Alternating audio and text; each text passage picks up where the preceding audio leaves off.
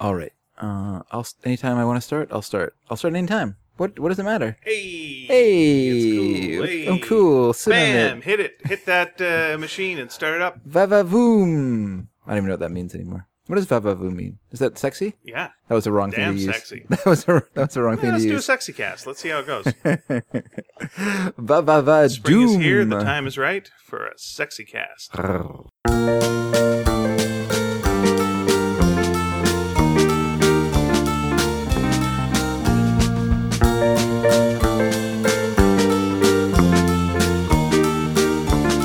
Hi everyone.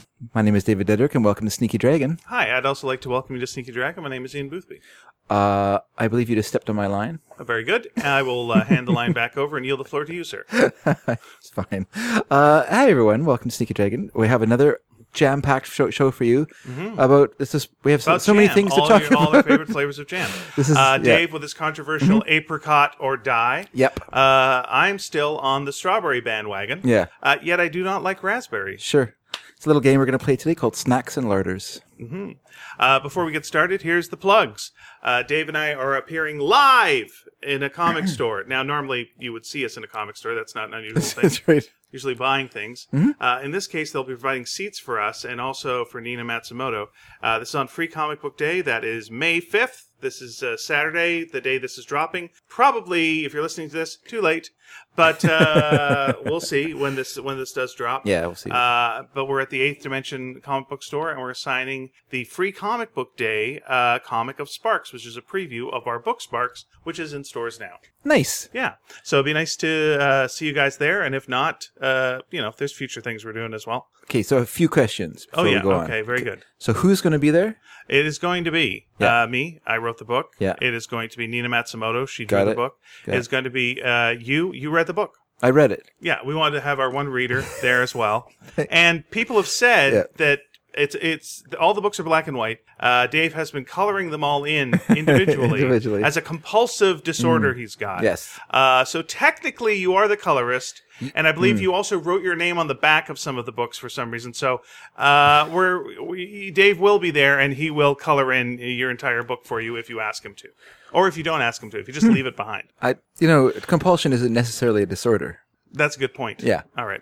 Uh, but this is a free comic because it's free comic book day. This is when uh, comic book uh, stores. Oh, sorry about the uh, the honking and the and sirens outside. But uh, this is stores worrying that they're spending so much money paying for these free comics, Oh. and Sounds there's- like a- there's so much concern. Sounds like a fire truck has gas. I'm going to tell you a fire story in just a bit. Oh, as well. okay. Um, so let's save our fire talk for then. Uh, but they're so worried about that that we've just set the alarms off. Anyway, no, they will have a variety of free comics for you. If you want to buy comics as well, that's a good thing. If you want to buy our book, it might be there. Who knows? Uh, you can pick up one of those, but there's no obligation. Just Hmm. come on down. Uh, the next week, uh, Nina Matsumoto and I will be at TCAF, Toronto Comics Arts Festival. We're going to be Nice. signing there, doing a presentation on Sunday about our book Sparks. We'll be there for the whole weekend. I very good. will be doing uh, I will be moderating a panel on a hockey opera that's also in the style of film noir by Cecil Castellucci, okay. uh, who's a so friend you of say mine. you're moderating that? I am moderating that Okay. panel. Okay. So I'll be Are doing you expecting that. a lot of arguments and a lot of fighting? So you're going to be there to kind of well, keep it's it. the hockey community. That's true. It's the opera community. Ouch. Hockey always breaks out into fights, and opera, there's always deaths. So and isn't- also always film a murder. noir, there's Yeah. always murder. Yep. Hmm. So if there isn't bloodshed in this thing, I'll be very, very surprised. I would be shocked too. Right. So that's uh, TCAF, and then the, you're going like, oh, well, I can't go to TCAF. I live in Vancouver. Well, hey, wait, shut up. Wait a second. Yeah. At my house, I'll be having teacup. Oh, what's that? I just meal with a teacup. Oh, okay. It's not ex- quite as exciting. so dainty.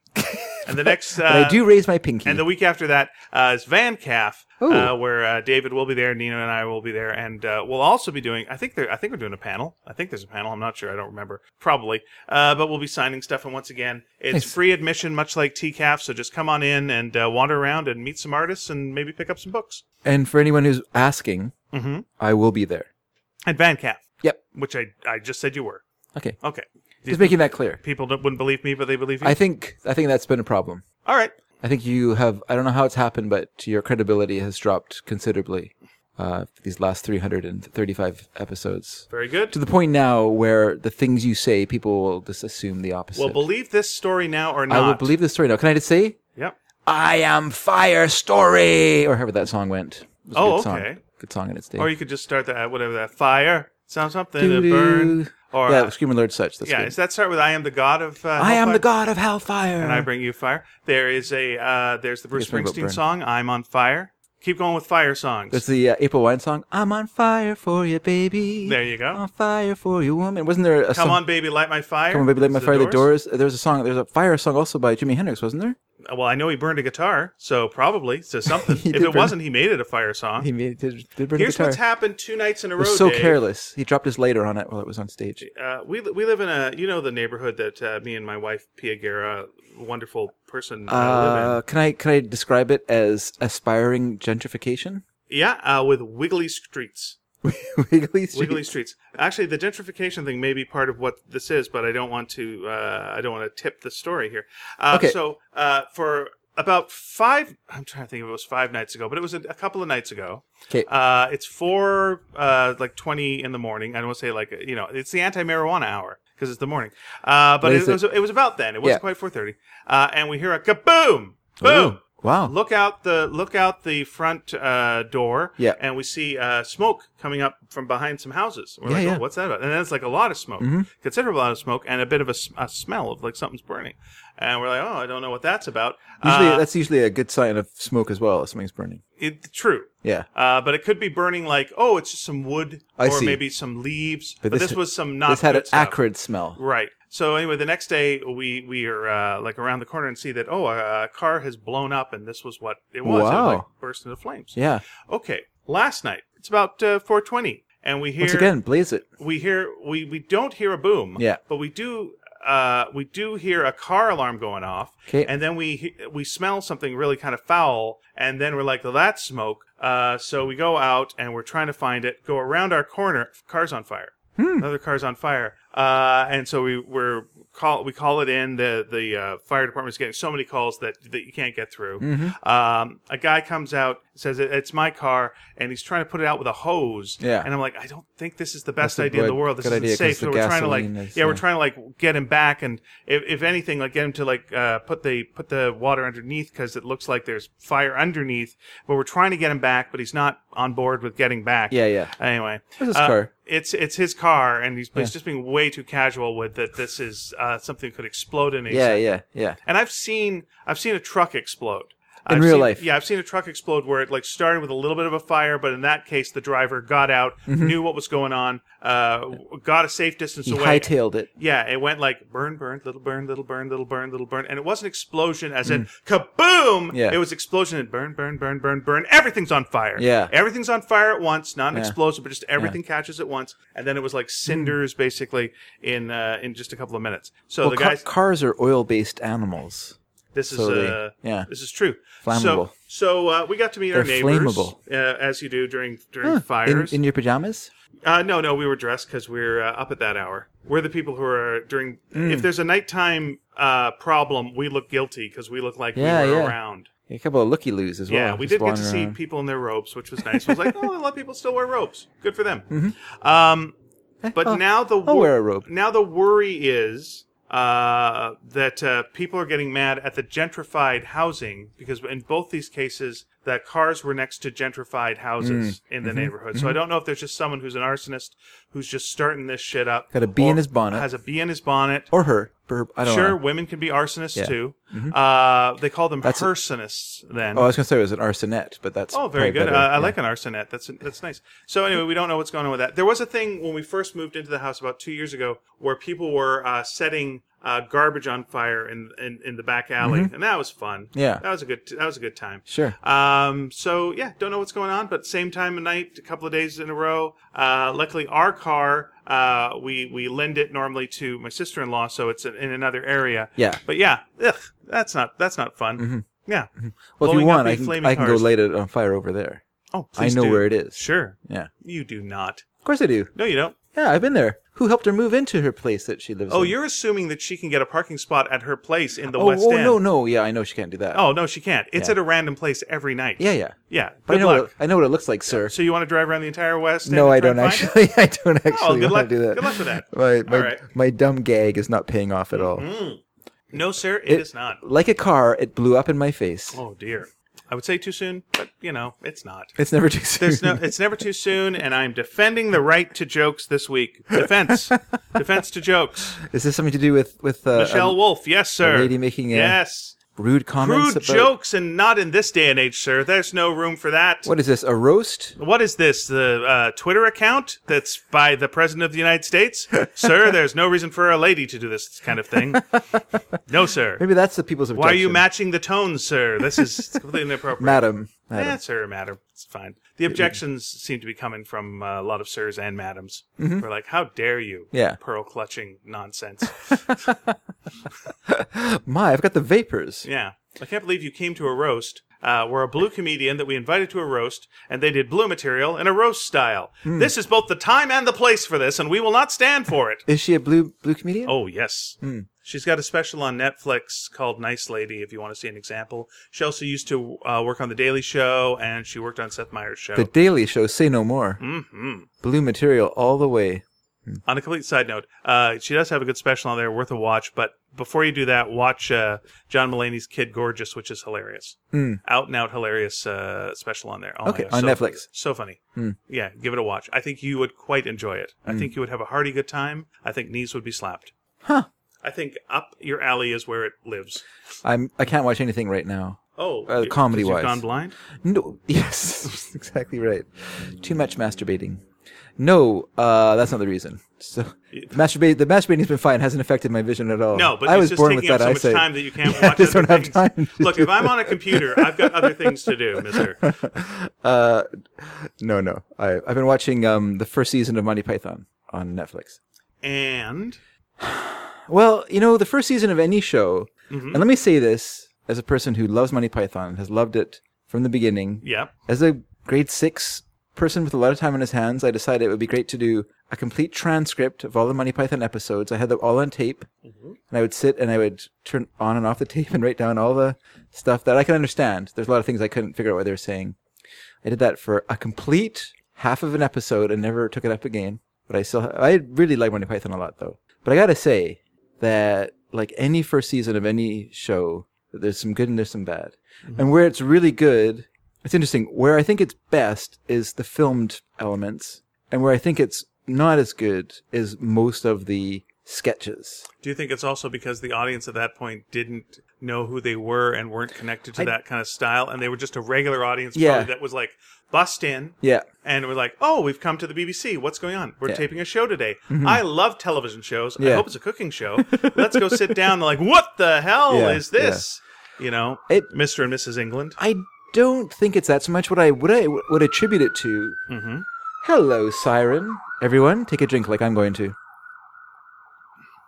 Cough, gag, but down the wrong way. Um, what I would attribute it to more is um, that they took a lot of stage material and transported it into television, Okay, which which usually involves a lot of yelling, which is okay on stage, right. like big broad part like big broad things where someone is yelling as loud as they can works on a stage because you're yelling to an audience who are sitting there and then they're, and they're not saying what did he say because they can hear you Sure. but in television which is much more intimate people who are just yelling all the time to me it just kind of takes away from the the humor of it which is why i prefer the film segments for instance i think it's very funny the, se- the segment where thieves break into a news studio and steal the newscaster and roll him out of the studio onto a truck and then drive the truck away while he's still doing the newscast the whole time like that to me is Yep. it's funny it's a it's a fun concept And Less- a good visual a concept. good feel. Less funny is like the the dirty fork sketch, where it's a lot of "you bastard," "you," and it's just a really broad, and everyone's yelling, and there's a lot of carry on and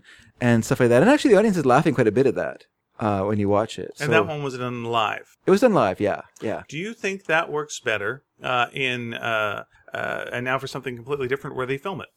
Well, I think they toned it down for when they filmed it. Mm-hmm. I think they toned down those sketches, and I like the the self defense against fruits. Yeah, I th- like I've heard people say, "Oh, the movie is not as good as a TV show," but actually, if you watch the movie, that seg- segment is better than the TV show because it's slight, it's toned down a little bit. It's not as hu- up. Like John Cleese isn't yelling quite as much. It's not as up because he's doing it the way he would have performed it on stage, Yep. not the way he would perform it on television. And I think that they, you know, they filmed all those shows like in a bank. You know, they just banked all this stuff, and then it was edited together, and then it was released. And they probably looked at it and went, "Okay, well, I can see where we have some problems here. Let's, you know, turn it down a little bit next season.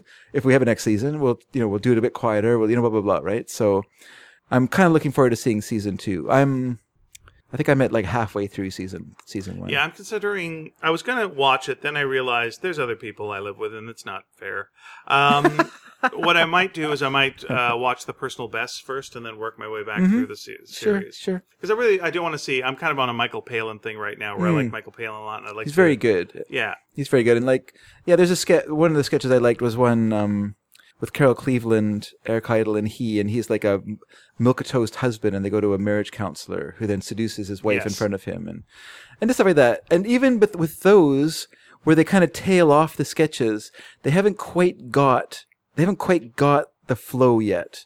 Whereas I feel like in the later seasons, there's a way better flow from sketch to sketch, and it's not as abrupt. You know, like right now in this season, they're using the knight with the chicken hitting people on the head, which is is an odd way to break a sketch, like you know, an odd way to like segue from sketch to sketch. But it doesn't really work as well as later ones where they integrated the animation more and they integrated Yeah, it sketch to doesn't- sketch more. It doesn't work, but it does. It does signal the sketch is done, yes, it does. That's which true. is what you need. Yeah, you yeah, know, you need it. yeah. Mm-hmm. it- it's cl- it's clean if it's if it's not funny, and there probably wasn't. You know, it- there's funny stuff that was on the air back then, but Yeah, it was yeah. a very different type of thing they were doing. yeah, I mean, Let me let me oh, let me sorry. say what I think uh, is uh, one of the keys to the success of Faulty Towers, Alright. and why John Cleese I think was the best on Faulty Towers. Uh, like like he's done a lot of great stuff, Okay, but Faulty Towers, you think he's better on Monty Towers than on Monty, Monty Python? Python, I do, Really? I do. I think like you that's- prefer the sitcom to to Nope, sketch I comedy. don't. But I think John Cleese is better. Okay. In Faulty Towers Sure, than he is okay, in well, anything else. Make your argument. Uh, and my I will- argument is this: I will he agree or disagree. surrounded himself Yep. with short people,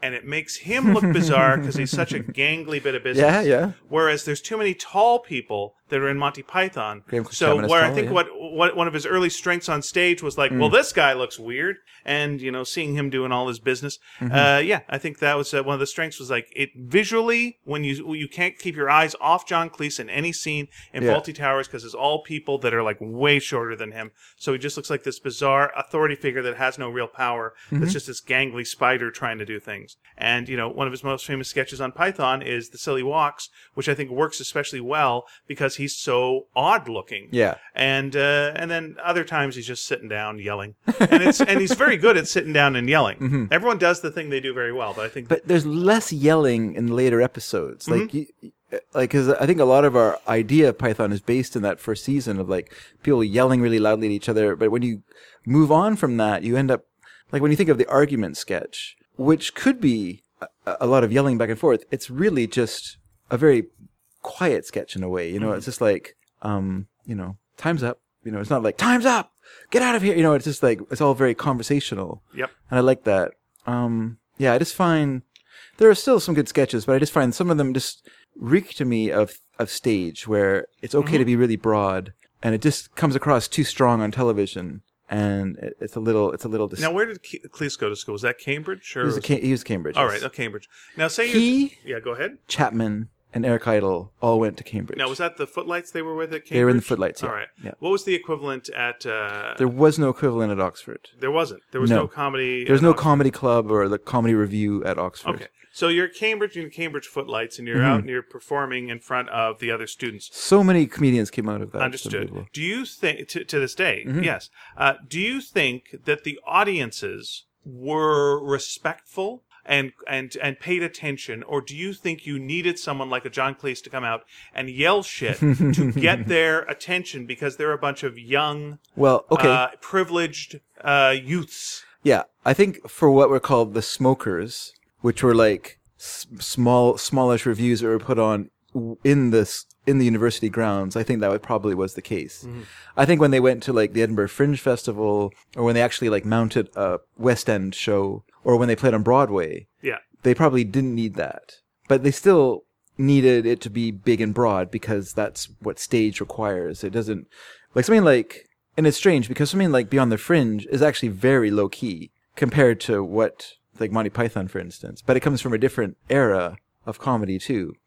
the thing about Monty Python is that we kind of miss the steps up to it.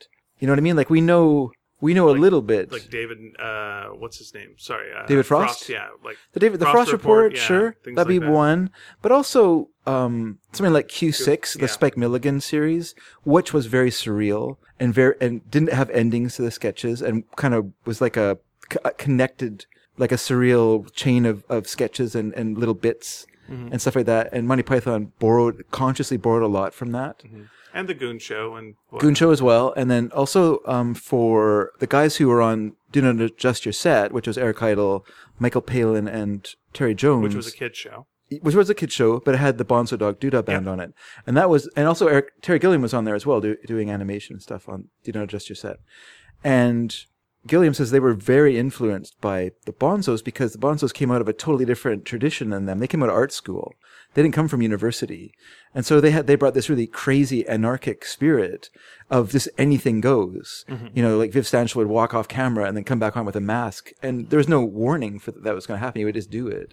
They would just do things on the spur of the moment. They didn't plan what they did. They just they just winged it on on live television, basically, and uh, that was that really impacted these guys who came out of this very straight comedy, s- you know, sketch thing that was all very by the by the numbers Yep. you know and so just things like that we kind of miss those steps so monty python feels like it's very much itself you know like s- but we we, we don't understand like the antecedents that kind of led to it that it's so when people saw it at the time they weren't like what are they doing this is amazing they're probably like going like well this is a lot like spike milligan or they're sure bringing a lot of this to it but i think even for them they were still holding back again in the back a bit in the first season Sure. that when we get to the second season, we start to see when they really start to go. And the third season, which is kind of like the, the height of Python. And the fourth season, which of course Cleese had left because he felt like they were just starting to repeat themselves. Um, Which is Mm-hmm. usually happens with sketch groups or bands or anything. anything. yeah, John Candy will leave Second City. It all happens around the same time. really. Mm-hmm. Sure. Yeah. Sure. And yeah, and, and I do, but I do think he was right. I do think there's some repetition. There's still some things that are good about it, but a, in a way, there's things. Yeah, that I are find kinda it like, mm. interesting when I hear that uh, you know you do not adjust your set. It was a kids show, and I'm like, of course it was a kids show, Yeah. because that's how you because there's such a playful element that is in Python. that I Yeah. Mm-hmm. think is some of the more successful stuff that they do, and uh, it's one of my regrets that like here in Canada we don't really have that many kids shows anymore. You know, and I see the Yeah. influence definitely of like kids shows and people who do kids shows on comedy, Whoops. uh, like.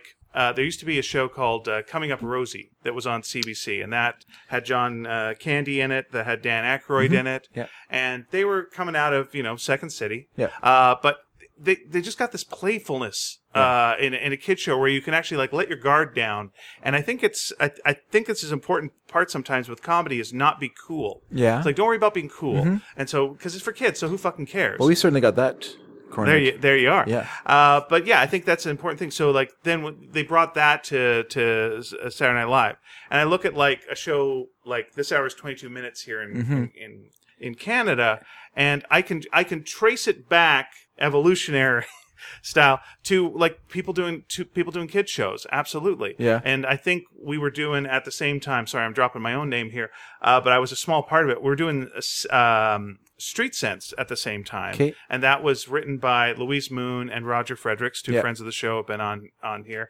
And and and 22 minutes lifted a lot from Street Sense. There was a thing that we'd always do, like a warning before the show. Warning, it was a silly warning, and they borrowed that, and they just lifted a lot of that, and a lot of the things that we did in our TV parodies, like cartoon parodies, not cartoon, sorry, commercial parodies, they did in theirs, and it was like lift, lift, lift. But then I go like, well, where did Roger get his from? Yeah. And Roger used to perform regularly with the Loose Moose Theater in Calgary, which at the same time as the Kids in the Hall were starting off. And so that all kind of comes out of the same thing. And it's like, yeah, they all just, so yeah, yeah. And I just wish there was more uh, kids shows in Canada that would be kind of the yeah. where things could go. Well, That's interesting. Yeah, because they're thinking about it. There, uh, there's a radio show. I haven't heard like many of them, but I have heard a few called Round the Horn, which was a British radio show, like sort of mid '60s radio show, very Pythonesque in its in its approach as well. So yeah, I just think I just think that kind of humor was in the air, and people were ready for Sure. something that was just not satirical, not you know, not talking, not making sat- satirical satirical remarks about the government, like the satire boom of the the early to mid '60s in England.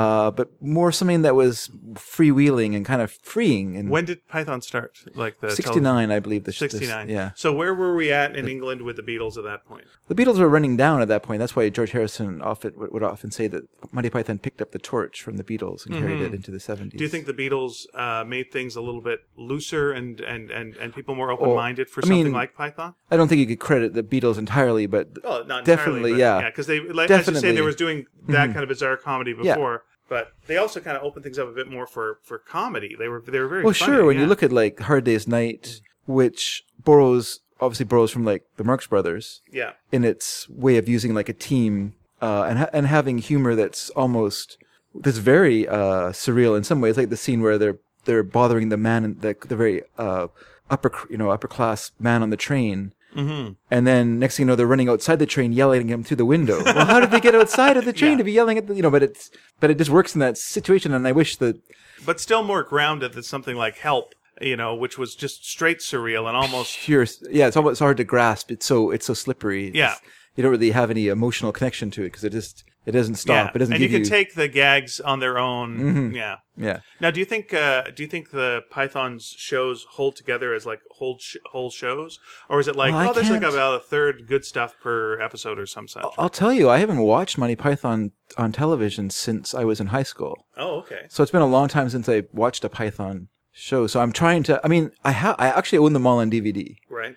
and I try to like sit down and watch them all, like in that kind of I'm going to watch a bunch of Monty Python, but you just can't watch it that way to me. Like Mm-hmm. it's actually, I I prefer to watch one, maybe two, and then that's it. Like it's not funny after that. I mean, it's just then you're just like I don't know, you're just not wanting to get out of your chair. Yeah, you've made them their own opening act, and they can't. Yeah. yeah, they can't. And, It's you know- that's not a good opening act for themselves. Sure, and something's funny in a half an hour dose, but is it funny in an hour or hour and a half dose? It's hard. It's you know, it's hard it for is anyone. hard, and that's why they made movies, and they made the movies not like their TV That's right. show, with the exception of you know uh, now for something completely different. But even that, they changed it up Mm-hmm. Yeah. and uh, a and made bit. it more uh, f- filmic. Is that a way? They of tried saying it? anyway, yeah. I mean, it's it's not as obviously not as successful a film as say Holy Grail or Life of Brian. Right. That was the first Python I probably saw was that because it would play fairly regularly Mm-hmm. on television. Yep. And uh, yeah, so I saw those sketches over and over again. And it was a little bizarre to me when I was a kid watching the TV show, then later, and, and I think I was watching the TV show when I was like six. Um, and when I was watching the Okay. TV show later and going like, wait, this is the thing from that, Yeah, but I'm yeah. remembering it different. But what? and then interesting. uh, uh, my my grandparents who were British really liked it. Yeah. So when I was over at their place, I could watch it. But when I was at home, my mom saw that there was nudity on it, and that was nix for that. Thanks for that. yeah. I discovered Monty Python in when I was in grade five. Actually, I discovered Marx Brothers the same year. My friend had, a, had got a TV in his room, Oh my and so god. I know It's- can you believe it? I couldn't Can believe it. you believe what that would be like I just I would never imagine in that I the would. Richie Richiest world Yeah, of Richie Riches? Huh? yeah. My god. yeah, it just My seems weird. God. It's so crazy that What a someone would- world. someone would be allowed to have a TV in the room. Like Yeah. Oh, we had one TV in our house, and you fought. I fought so yeah. hard to watch Monty Python. Oh, on yeah. that. And then if sports was on, tough, tough. Oh, tough, titty. luck. Yep, get out of here. Yeah. And if, if there was tough titties on there, my mom wouldn't let me watch the show. If there were naked titties, Oh yeah. uh, Unless it was Masterpiece Theater, then I could get away with it. Hmm. And so I would like constantly go like, "Come on!" But it only happened in one show, and that was uh, Danger uh, Unexploded Bombs. Danger UXB. Oh yeah, with uh, Anthony Andrews. And it only had one episode where there was nudity in it. Too bad for you. Um, God damn it! it was a good day though that day. That was a good show. that was a good show. Uh, so, yeah, I was watching. So my friend had this TV in his room, so we are just kind of laying on his bed one day and just kind of idly flicking through channels, and we just stopped on this scene from Monty Python. It was the episode with uh, later season with the pantomime horse, Okay, who's like supposed to be like a James Bond spy, right? uh, and then but. The, and it was just so bizarre because it's like a pantomime horse driving in a car, Yeah, and then and then it's like a fight scene between a pantomime horse, a pantomime Princess Margaret, Jacques Cousteau joins. Goose. Was there a goose? Might have been yeah, the pantomime goose comes in as well, and this is so silly. And of course, we were just laughing our heads, our little heads off because we are just little boys, and this seemed like the greatest thing in the world. And yeah, so the- after that, it was just like seeking what the show was and watching more of it. And yeah, that just had made such an impression on me. So you know, I could pretty. So I didn't really start at the beginning. I just started somewhere in the middle and, and worked my way backwards and forwards. And I never really ever saw like a complete season of it. I do remember uh, the local PBS station doing like a, a, a two day marathon of shows uh, you know, in order to ra- like as part of a fund fundraising thing, Yeah. which seems crazy now, like Monty Python being used to raise money for, for but in those days it was a very popular show and people, you know, like And we're was the- bringing you this stuff. Was there anything longer than the fundraising in between the shows you wanted to watch? Was there No. anything before you had, uh, like uh, you you young folks today, God bless, uh, yeah, with your fast forwarding? We did not have that. no, we didn't have. We that. just watched it and watched it, and, and you would never know how long this would go. Yeah. And it would seem like they were wrapping up, and it was just like, well, we're going to get right back to Mighty Python after we tell you about these tote bags. Yeah. Let's go over here. And we're just like, yeah, you can have a face of Python on a Sure. bag. And I, I let's just talk to some more people who really enjoy Monty Python, but not enough to put it on. God damn it. Just, they did at that oh, time. so long. I do remember because I think when I saw the Marx Brother film, it was also par- on a fundraising night. And I didn't see like a great Marx Brother film. My first one I ever saw was The Night in Casablanca, which I do think is a good film in my memory. I haven't seen it for a long time, obviously, but it was. um I do remember them like doing something with like money and putting money into a blender and then blend, then turning on this blender and cutting up all the money. It wasn't real money, obviously. It was Yeah. play money, but but yeah, like so that that's at least doesn't at least that's entertaining. Like yeah, later on it would just be like these long shots of people at a bank of phones answering it while the you know the the number is shown and the people are talking, you know, or music's playing. Ba ba ba da da da da ring hello. Yeah. And it was always people that I kind of went like, you know nothing of what you're talking about, unless it was Masterpiece Theater or something. I'd go, yeah, I, bu- I believe you. But from also, I really enjoy the surreal comedy of, no, you don't. No, you don't, you stiff. Get out of here. I'll see you later for the Red Dwarf Marathon. I won't believe you then either. we don't believe you. Yeah, I really love that character, Rummer. You don't know nothing. you liars. Get out of here. Stop blocking things. Let me know when this will be over. So yeah, I'm looking forward to uh getting through this season Okay. and then going on to the second season, which I have really high hopes for. All right. Well, uh, every week we can ask you, hey, Dave. How's it going with your? How's your uh, Monty Python Hey view. Dave, how's your Python? And we Mm. all like have a good Oh. hearty laugh at the double entendre. yeah, that's very good. Yeah. It's more like Benny Hill than Monty Python, but that's okay. I Monty tried- Python seemed so much more classier to me as a kid. Hey, I didn't like Benny Hill. speaking of uh, Python people, I, I like the nudity, but again, that was just it was a it was a hunt for nudity uh, as a youth. Um, I, I tried watching a Python members show on Netflix, and uh, it had everything that I would think I would like, and then it was like that's too much of that. I don't like this at all. so um, go on, please. It was called What About Dick? Okay. All right, and it Hmm. Sounds like is- an Eric Idle thing. It is Eric Idle, Okay. and they're doing a radio drama, Okay. and uh, it's um, Eddie Izzard is in it, uh, uh, um, Tim Curry, Okay. um, Russell Brand, Okay. Tracy Ullman, Yeah. many more people that you'd recognize. Okay. Also Eric Idle as the narrator, Yeah. and it is I don't know how long it goes because I got through twenty minutes of it, and it was like an old timey drama. I'm like, Yeah. oh, this will be that's a good thing that for these people to do. Uh, but the sheer amount of double entendre jokes Yeah. to to you're Yeah. like, well, this is fine. Yeah. Mm-hmm. They're getting them all out of out of the gate off the top. We're all having a good time. It's a nice pantomimey thing. Jesus Christ, you're just like shut up. Something that shut up, Eric shut Idle up. loves. He just loves. He loves wordplay. Oh, and it's He- great wordplay to the point where you just Yeah. go, I can't take it. I can't take it, and I dare anyone to get past a half hour of it. I dare you. Even at the height of Python, he was still writing uh, the, writing monologues for Ronnie Corbett Mm-hmm. because he could just get that kind of word double talk out of his out of his system that way. You know. Yeah, I know it's. uh I, That's I, I hard. kind of avoid puns. Uh, you'll probably be able to find puns that I've done in the past, but I kind of avoid puns because again, I was really good friends with Roger Fredericks, Mm. and he was such a good guy at puns that when we were writing something together, there was no reason for me to throw in puns because he covered that base. Yeah, yeah. And I'm like, all right, I'll just re- do this other stuff. So whatever I do in comedy, I don't do that as much. Roger's very good at double talk as well. Yes. Yes, it's his, his speciality hmm in life and in comedy. I'm trying I'm to. just con- joking. I'm trying to. joking, Roger. Hey, Roger. I'm trying to convince him uh, to do uh, some work for Mad uh, for the tweets because I've Oh, been yeah. Mm. doing I've been doing a lot of their uh, tweeting now in the Okay. mornings.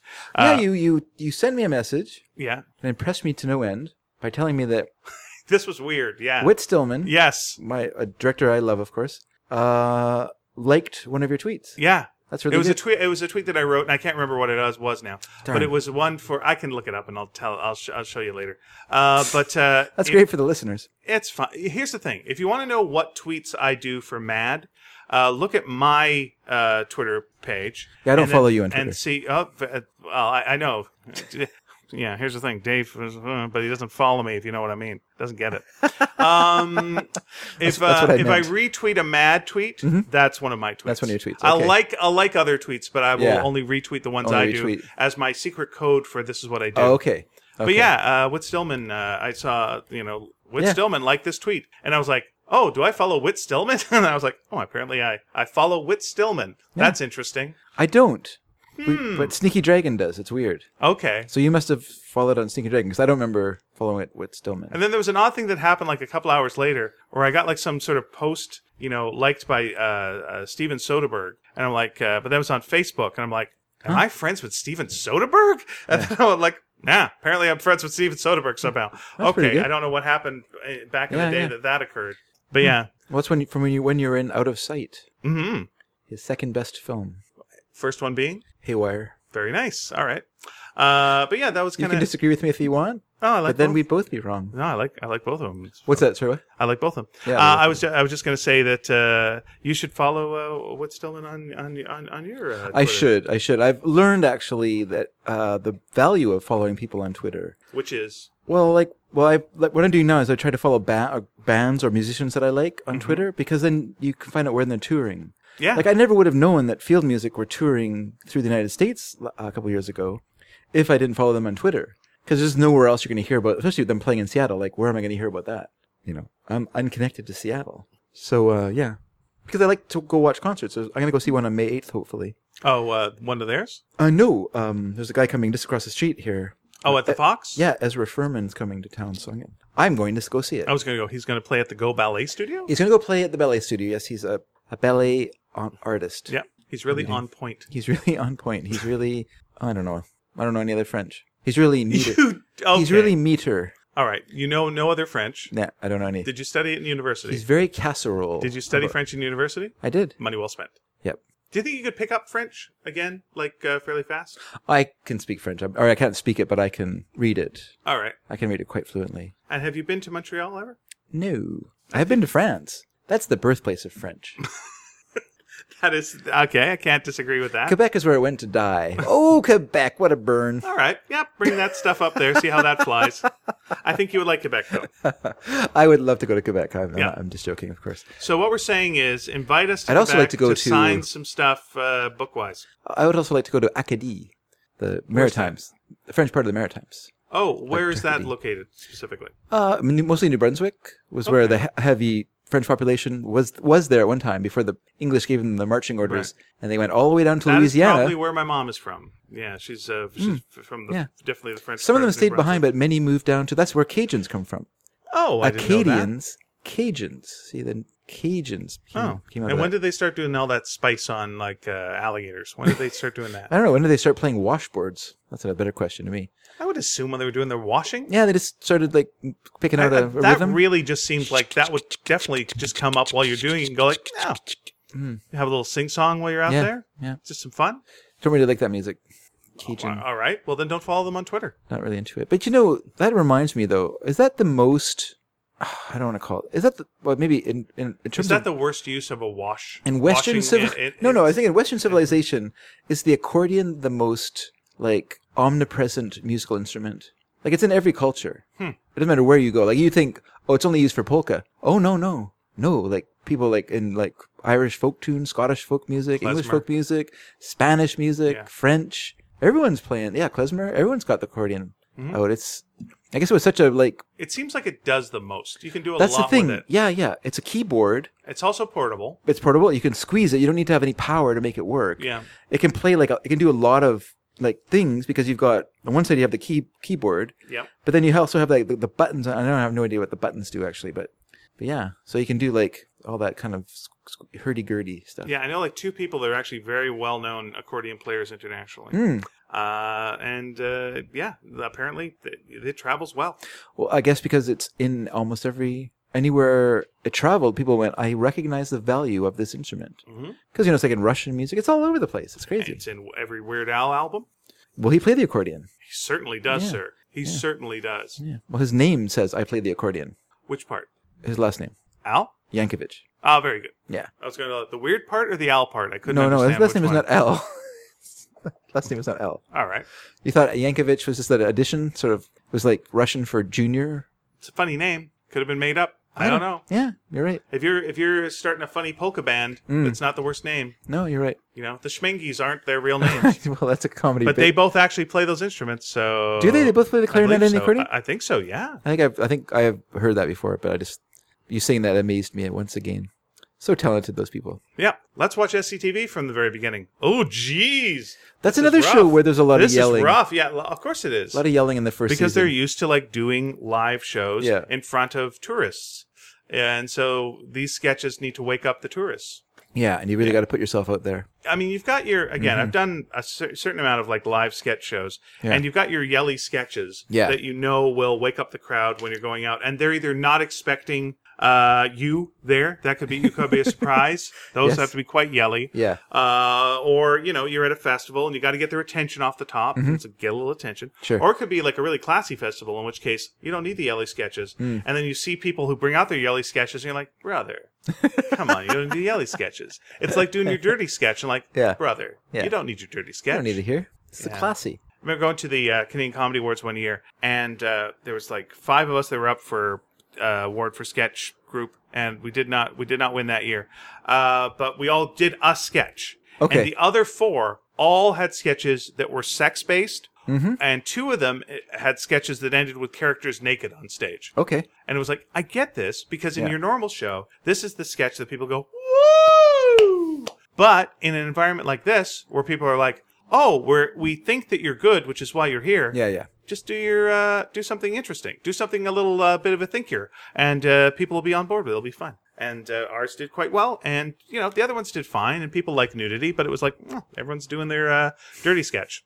Okay, fair enough. really depends on the venue, how intimate it is, and there's a lot of things that are a lot of variables Yep. in being blue. And it's a nice thing about doing sketch is often you can go, oh, and juggle it around and uh, take this out, add this in, Hmm. Yeah. swip, swippity swap. Mm-hmm. When we went and we did our show in England, that was a big thing where it was like, ah, this should be here and this should be here. We should Okay. tone this down and we should put this up. Okay. All right, got it. And uh, it was interesting, though it was great performing in England because they know. Uh, they go to theater on a regular basis, so it was like, oh, they get it, so we don't have to do. Hmm. You don't have to show show them where the seats are. you don't have to show them how th- shit works. Yeah. there was actually a discussion we were having about that today on Facebook, um, which was uh, there's a, there's a, a big movement against the standing ovation being uh, so common. Yeah, I don't like I don't like the SO. Yeah, and uh, and my theory in Vancouver is we've got so little theater that people don't know what to do at the end. No. And my comparison is Yeah. people that go to church for Christmas or Easter and they don't know when they have to stand or say anything. Yeah. You know, like they're looking around Luckily- like I guess they're standing now. This is what we do. Yeah. Mm-hmm. They just don't. They just don't know. But if again, I keep bringing up England like it's the greatest thing in the world. But Oh, it's peop- so great. But people in England know. Yep. Well, this was a good show, but it wasn't a standing show. Yeah. Thank That's- you. Very yeah, good. That's right. Yeah. Thank you, Spamalot. Yeah. That was fine. we enjoyed ourselves. Yeah, We had yeah. our ice cream, and now we're done. Do you know why? Do you know why that is? Do you know why that is that way there? Why uh, standing ovations? I would Yeah. assume because of the days of Shakespeare when they had rats and they had to stand up to make sure that no rats went up their legs Oh. at the end of a show because it'd been so long they had to shake the rats out. I was going to say because of right-hand drive, but that actually makes more sense. Now that you say that, Fair enough. seems seems better than mine. My reason, my reason was dumb. What's the best live show you ever seen, play wise? The best play I've ever seen. Well, this is going to sound weird, but I've never seen a play. No, one of my favorite plays I ever saw was one you and I went to. I think I might know which one this would be. No, you don't. All right then. I might blow your mind here. This was a play. All right. Do you want to guess before I say it? I was Actually, gonna you say guess. I was gonna say noises off, but go ahead. Oh, Noises Off was very good, very good. But this one I found fascinating in, in, in a way that's always stuck with me, All right. which it was Walt and Roy Disney Yes. Mm-hmm. on the on the eve of the release of Snow White, when their studio was on the brink of bankruptcy, and all their eggs were in this one basket, this one movie basket. They had they had eight eggs in a basket, and it just and I've always, I've always marveled at that play because something like Noises Off can work in different ways. It was both a farce and a parody of a farce. Yeah, and it's something that could play in a movie. It could be, it could, you know, it can play, it can be different things. But this show, it felt like it could only be a, th- a theater piece Okay. because you need that intimacy of you and the actors so close together to feel the drama of the characters. You know, and I feel like if you did that, it's it's too small to be a movie. It's too small to be on television because you would you would remove your you you you put something between you and and the performers when you do Right. that, and you need that feeling of just being there in the office with them as they go through this tense night, waiting to find out, uh, you know, is it a disaster? Is it good? What what, what have we done? You know, and I think, and I and I, I've often marveled at that as some as being that theater can do something that no no other medium can besides maybe you know like the written word which is also very intimate which is to be so small that you can do something so small and so and so intensely odd in a way because it's such a singular thing to write about but it was very well done and it was very moving and very you know very evocative of how they how the characters felt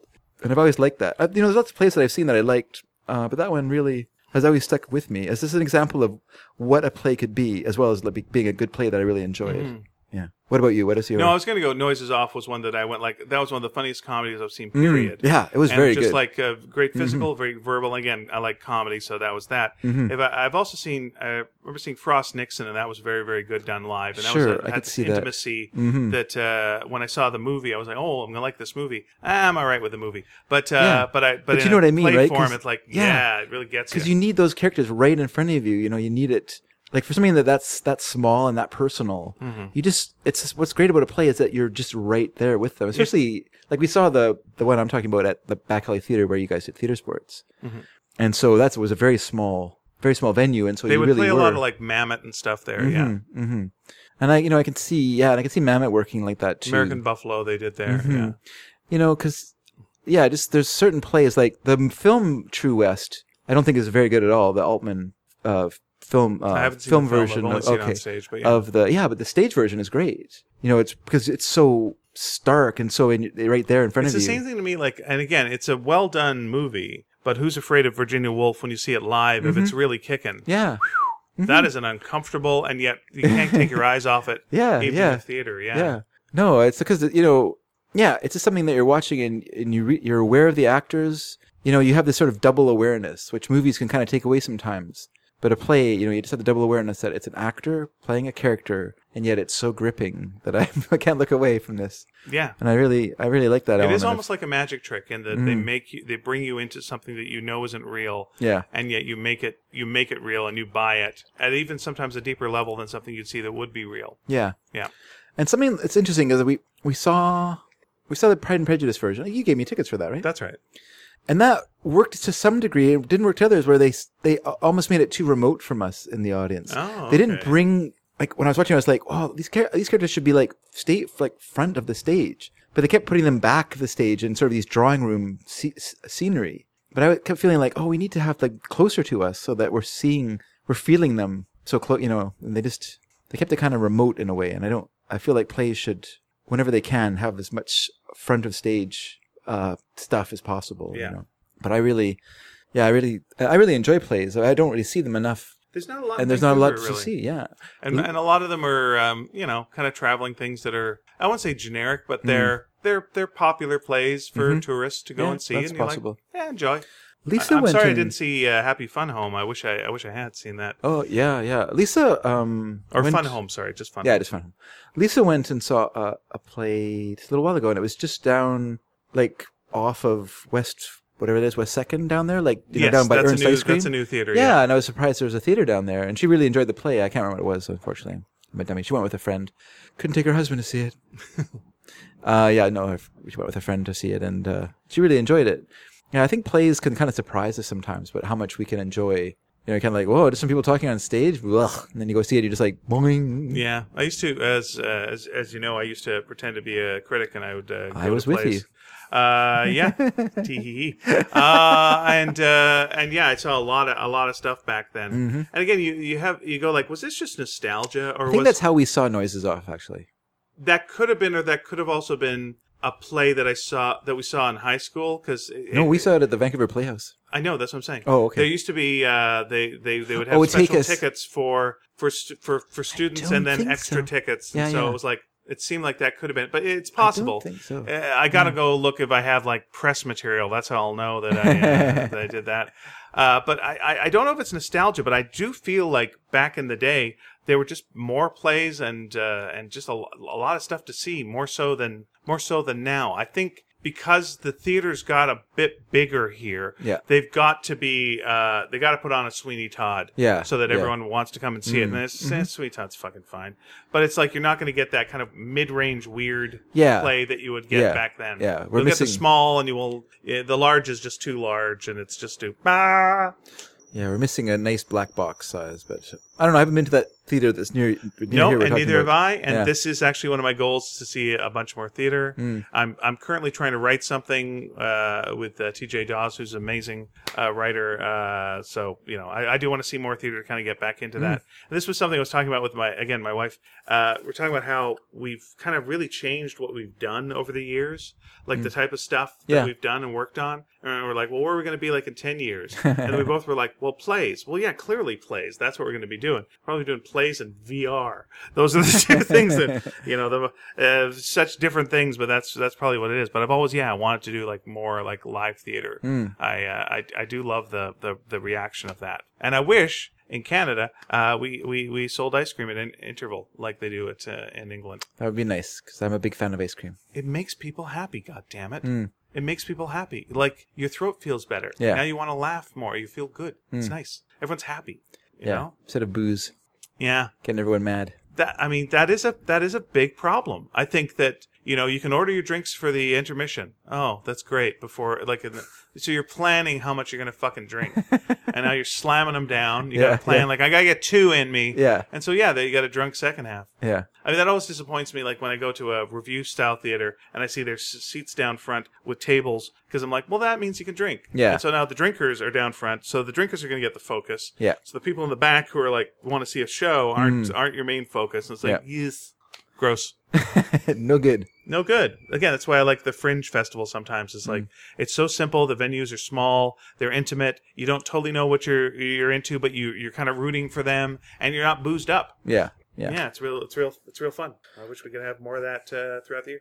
Well, it's just the perfect place to see Flight of the Concords like I did. You know, there's just two of us in the in the theater watching these guys. I don't know. I Is that is that right? no, of course not. I'm just joking. Because that's I've not, never seen them. Oh, okay. Because that's not. I know that's a true. Uh, true story. That's a true story. Okay. I know that they came to town here and played to an almost empty Yeah. theater.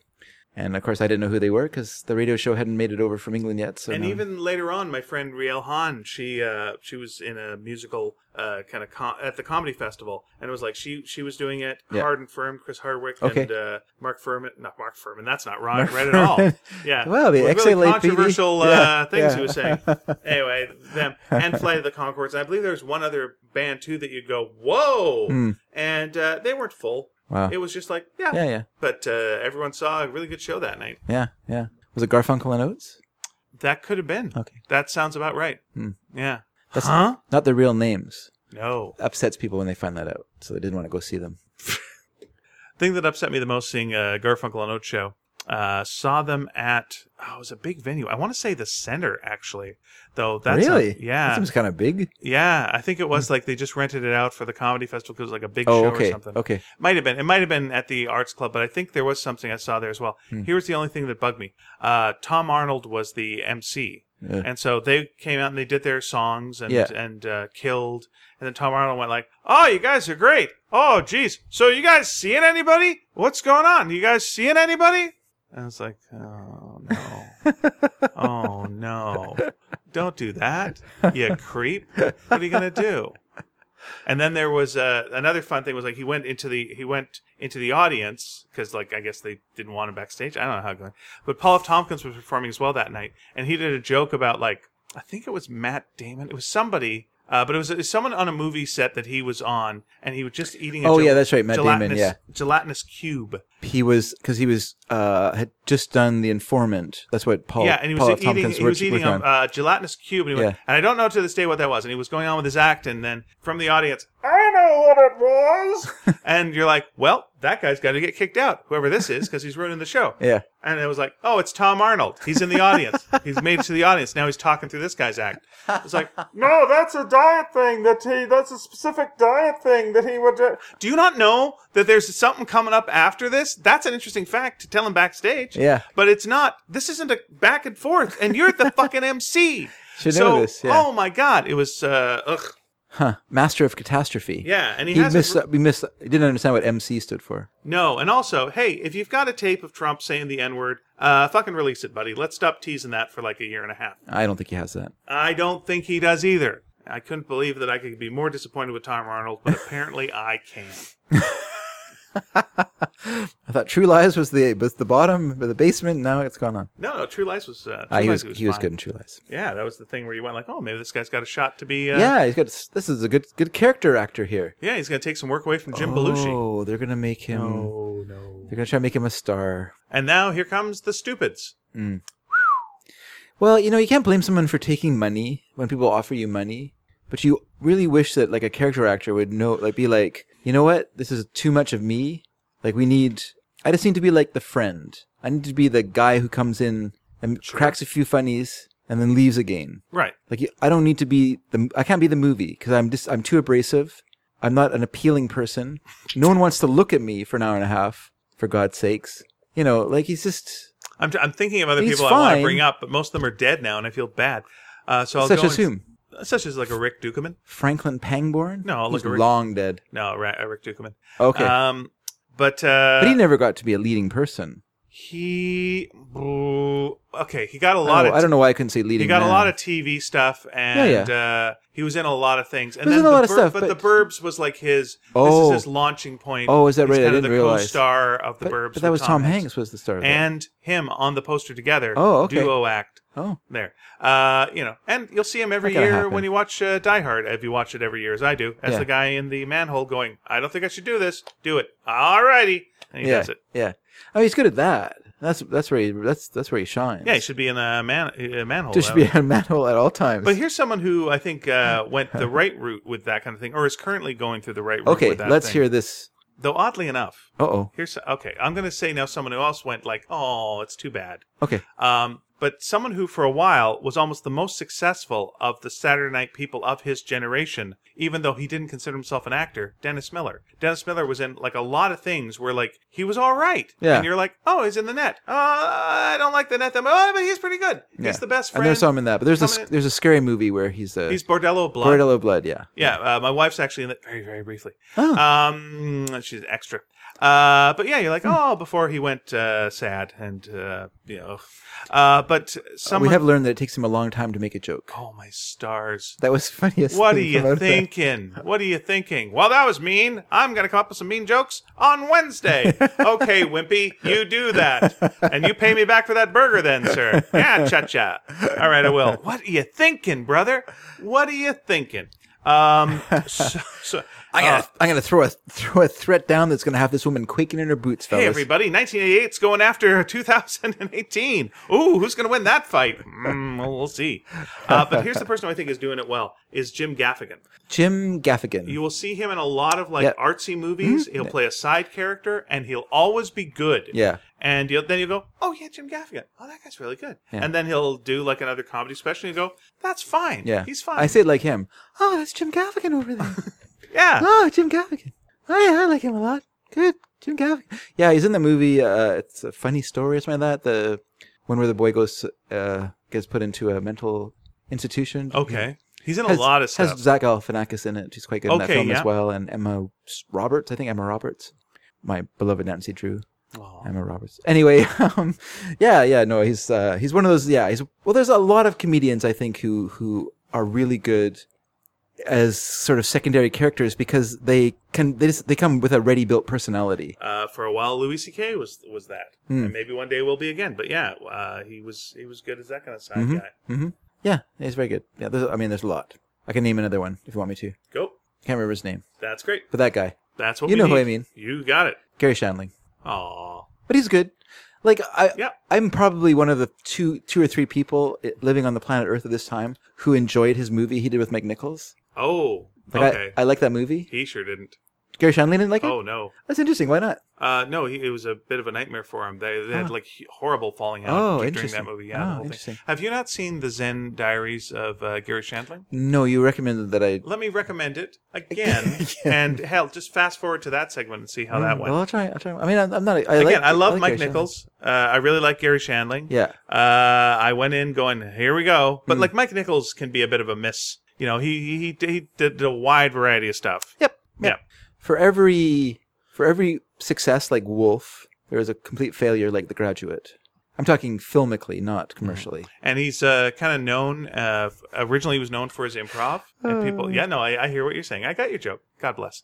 Uh, but like he's he's well known for his improv, uh, and uh, people, oh, improv genius. Yeah. Uh, but who did he admire the most uh, in improv? He went like Ryan Stiles. We're Really? Mm. Like, oh my gosh, that guy's amazing. Whose line is it anyway? It, like just blew him away. He was Like, I don't know how they do it. I don't know how they do it. It's just They fantastic. stop the camera, Mike. That's how they do it. No, they don't. They just They they, just just stop play the they camera. just play a lot. They just do it longer than you think it'll do. They do like a ninety minute show and then Hmm. Oh, okay. show you uh, a half hour of it. That's That's the trick. that's kind of stopping like that. They just stop the camera during the 90 minutes and then turn it on at the right moment. Okay, The cameramen are that good. They know what to do. they sure do. They're on the they're on the ball. Uh, well, when I s- oh, sorry, I, I made a joke about the graduate because that just makes me think of the film Barcelona, where the character is Mm-hmm. But what's, criticizing uh, what's Stillman? Whit Stillman. Hey, did I tell you What's this? Uh, he liked a joke of mine this week? I'm very. I said congratulations, you sure did. and I meant it because I'm not jealous. I Mm-hmm. Nope. just think that's great. cool. I just love the fact that It really increases the chance of him listening to this podcast well, if he knew who wrote that joke. if he knew if he knew who wrote that joke and if he knew how much he's talked about on the podcast he just might enjoy it If you follow him on uh, on Twitter and just keep mentioning him, eventually, That'll- like Beetlejuice, he will show up. that'll happen i'll have to do that i'll have to like take a picture of all my whit stillman books and all my whit stillman dvds all in a little like pyramid pyramid of power uh no in, the, in You're a real withead, is what they say. that's what they call me a real what a- what am i A withead. huh is that the best Is that the best you could do Withead? yeah It's pretty good. the withead is dead is that what you're kind of going for No, I was just kind of rhyming shithead. But okay, go ahead. Why did I even get that? it's very close. It's only one letter off. Dang, I'm slow. The Wethead is Dead. Yeah, you're, 1974 reference. that's what I'm, that's Classic. what I'm here rock. for. That's what I'm here for. All the old hits, all the old time. Classic. But back to what you were saying. Uh, in Barcelona, there's a scene where they're going to the wedding, and the one character is very nervous that the bride is not going to show up. And his cousin, in order to um, make him feel better, starts telling him about the about the uh, graduate Okay. and the fact that you know this beautiful woman is going to marry this really good-looking guy, and then this jerk comes to the window and he's like pounding at it, Elaine, Elaine, and she goes off with him. yeah. And he says, "This is the most unbelievable ending you've ever seen." Like he's just, he's hor- horrified at this idea of this movie, and uh, yeah, it doesn't really help his cousin either feel better about his impending nuptials, whether the bride is going to show up or not. Kind of hints that it's a happy ending too, which it isn't isn't necessarily. I think he's uh he's not really portraying the end of that movie accurately. I mean, technically, yes. Yes, it's a But happy you're saying, stocking. I can't believe that she's going off with him. Yeah. But is she? Yeah. I don't know. Is it a- spinning question mark? Is it a yeah? It's more of a happy stopping place. Right. And uh, we shouldn't uh, do any spoiler spoilers, but we went to see um, Infinity War last week. Yep. And we will not spilly spoil nothing. I went to see it again last night in IMAX. And let me Oh. say this the difference was bigger. is it better? It was much bigger. yeah. Way bigger than the screen we saw it originally. Well, that was A bigger movie, that was man. a pretty small theater. there was way more screen. I had a pretty intimate uh, screening of that movie with the fellow next to me. Me, he, and I together, practically holding hands. We were sat so close. Mm. I'm sorry about that. I'm No, it's sorry. fine. Normally, It's fine. we would all be sitting in a we sit, a we sat row? directly across the aisle from each Yeah. other. So occasionally, I'd look over at you and I'd see your hand over your mouth or something So I was, I was, I because was he was very- trying to put his finger in your mouth. Well, that's why I put my. so like I say, it was very close. Very, very close. Uh, no, I. You know, well, I'll just repeat what I said last week in case uh, any of any sneakers missed it. But I said I wasn't looking forward to the film. Nope. I wasn't not looking forward to the film. I was just sort of neutral on the idea of the Avengers.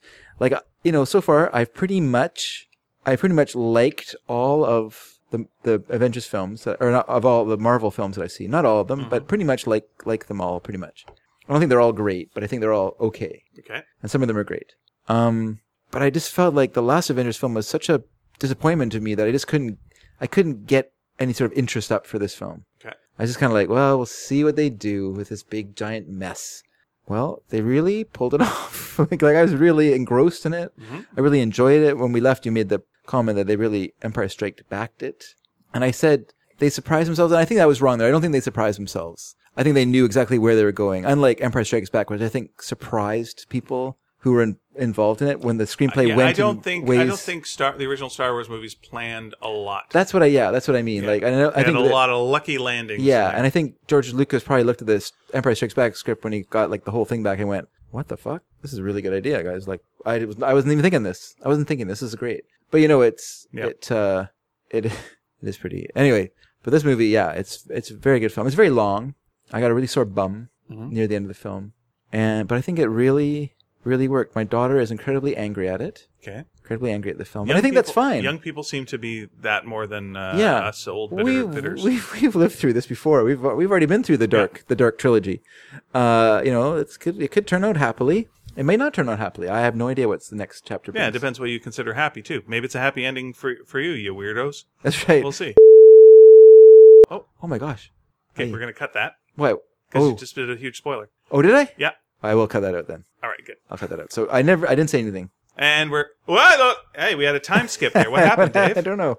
I had to edit out a little bit of the show. Oh, good on you. I That's nice. spoiled of You, it. do you need to like look at what time this was? Would that help you when editing later? Or are you going to listen to? The I just whole listened to thing? the whole show anyway. All right, very good. it's so boring, but I Do you did know, it. uh, here's here's uh, here's the thing. Like I, I was I really did enjoy it, and for some reason someone was playing uh, a- an old Russo brothers scene from um, from uh, Winter Soldier, Hmm. and I was like, boy, I I remember really liking Winter Soldier, but I wonder if it was really as good as I remember. And they were just showing the scene where it's like it's it's just on the road and it's a chase scene. Mhm. It was amazing. Yeah, it's it very was well just done. like it was in, an incredible scene that was so different than what they did in Civil War. That was so different than what they did in this Mm-hmm. film and you're just like, geez, these these uh, these folks know what they're doing. Yeah, I, Winter Soldier to still the be- uh, still the better film. I think of- I think it is. Yeah. I think it's the best of the of the bunch. Is the most solid. The you know Oh. for sure.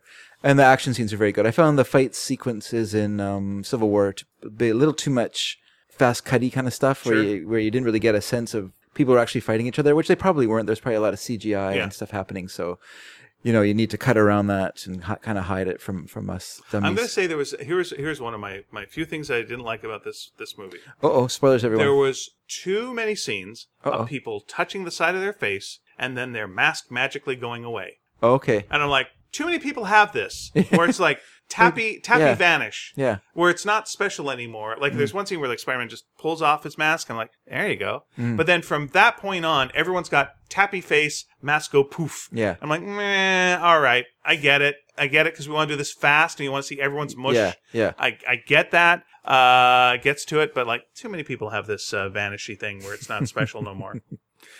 Uh, yeah, it was interesting. It, you know, I guess if you had a complaint about the film, it's just that Too many people named Benedict in it. It's two. No. that's two too many too too many. Benedicts. Yeah, And this guy's name Wong. Oh, what's his real name? Wong. Well, shut up then. Shut up with that. the character's name in the oh yeah yeah, Yeah, Wong is played by a name Wong. that's typecasting. you can't do that. No. that doesn't no good. that doesn't scan at all, sir. That's not good.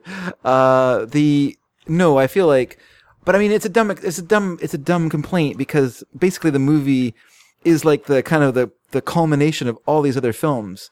So all these other films have set up all these characters, and this film in no way like s- you know like if you came into like this movie and you didn't know anything about what about mar- the Marvel universe, Uh-huh. yeah, it would just be like a confusing, stupid mess to you, like because Okay. it would just like w- you wouldn't understand people's backstories and what their motivations are for what they're doing and why this is important and and you know and you wouldn't understand like why Captain America is this way and why Tony Stark is that way and what you know the different things about But it, right? have you okay in that scenario? Now, let's go with like someone has not seen any of the Marvel movies. Mm-hmm. Yeah. Have you lived in? Is this person lived in North America their whole life? You can live in North America and not know anything about comic books. No, no, not comic books. Yeah. But you live in North America. Yeah. You know what Spider-Man is. You've seen Yeah. the symbol. Like I don't know sports. You'd know Spider-Man. But I know, but I know enough about sports that if someone made a joke about sports in a movie, Yeah. and that's a specific joke about someone s- specifically, I get it. It's a joke about a touchdown or whatever. I see Mm-hmm. Yeah, yeah. like, uh, you know, I see an outfit, I'll go, "Ah, I get that. But you, you- you're going like Spider Man. But- yeah, but- it's so it's like Superman level mainstream. But that you're that's like, a good example for you though. Like say you were watching a football game or a hockey game or whatever. Okay. It would have no emotional meaning to you because you haven't you you don't really super understand the game very like well. So a lot of it would be confusing. depends who I'm in the room with, but yes. a lot would be confusing. And then you would have no you'd have nothing invested in what you're watching because you you know if you watch a season of football you watch a season of hockey when it gets to playoffs let's say and let's say Yeah. that infinity is kind of like infinity Sure. this movie is kind of the It's the playoffs Super Bowl. of- yeah, yeah. Okay. uh, the first half of the Super Bowl. All right. I guess whatever movies are coming in next will be the halftime shows, and then we'll get. All right. the but you second thought it half. was the Super Bowl, but you were wrong. so when you get, to, you know, I just and I feel the same way about somebody who would come into this movie and hasn't seen all the hasn't watched the entire season of, of football or hockey. Right, but here's let me let me like, take your example and, and Okay. expand on it. Yeah. Uh, so I'm a guy who like I haven't seen uh, I haven't watched football all year. Yeah. I got tickets to the Super Bowl. I'm going with my friend. Yeah. I'm going with you. Yeah. I'm sitting next to you, Yeah. and I'm in a room. I'm in a giant stadium full of people Yeah. who know what's going on. Sure. So I'm gonna get from the reaction of them. I'm gonna get Sure. what's going I'm on. not saying you're you're gonna you're gonna get. Um, and also, uh, things, I but will know who like depending on the city. I don't am think you're in, gonna understand everything though. all right, but I want to understand everything. You're Yeah. right, but I'll get it. Like I'll get like when everyone's going, "Pyah!" I'm like, oh, Yeah, but there it- you go. And the score went up, and and and everyone's cheering, Yeah. Mm. and I understand, and I get who the good guys and bad guys are because of who you are. I'm Yeah. rooting for whoever you are because you're my friend. Yeah. and you know you get who the bad guys and good guys are. Yeah. So you're watching, you're like, eh, I think you're watching the movie, you go like, hey, there's Spider Man. I know who Spider Man is. Yeah. No matter what, I know who Sure, Spider Man sure. is. Yeah. And then it's like, oh, there's this guy. Oh, it's the Hulk. Well, I know who the Hulk is. And the Hulk. You may not. No, you know who the Hulk is. I- I, I don't don't- think you can live in North I America don't- and not know who the Hulk is. I honestly doubt that there are. Pe- I, I mean, I shouldn't say doubt. I, you've watched. I'm pretty what- certain what- there are uh, people. If you've never had a television set, if you've never had any, Yeah. like it's not a comic book thing. The Hulk is cultural.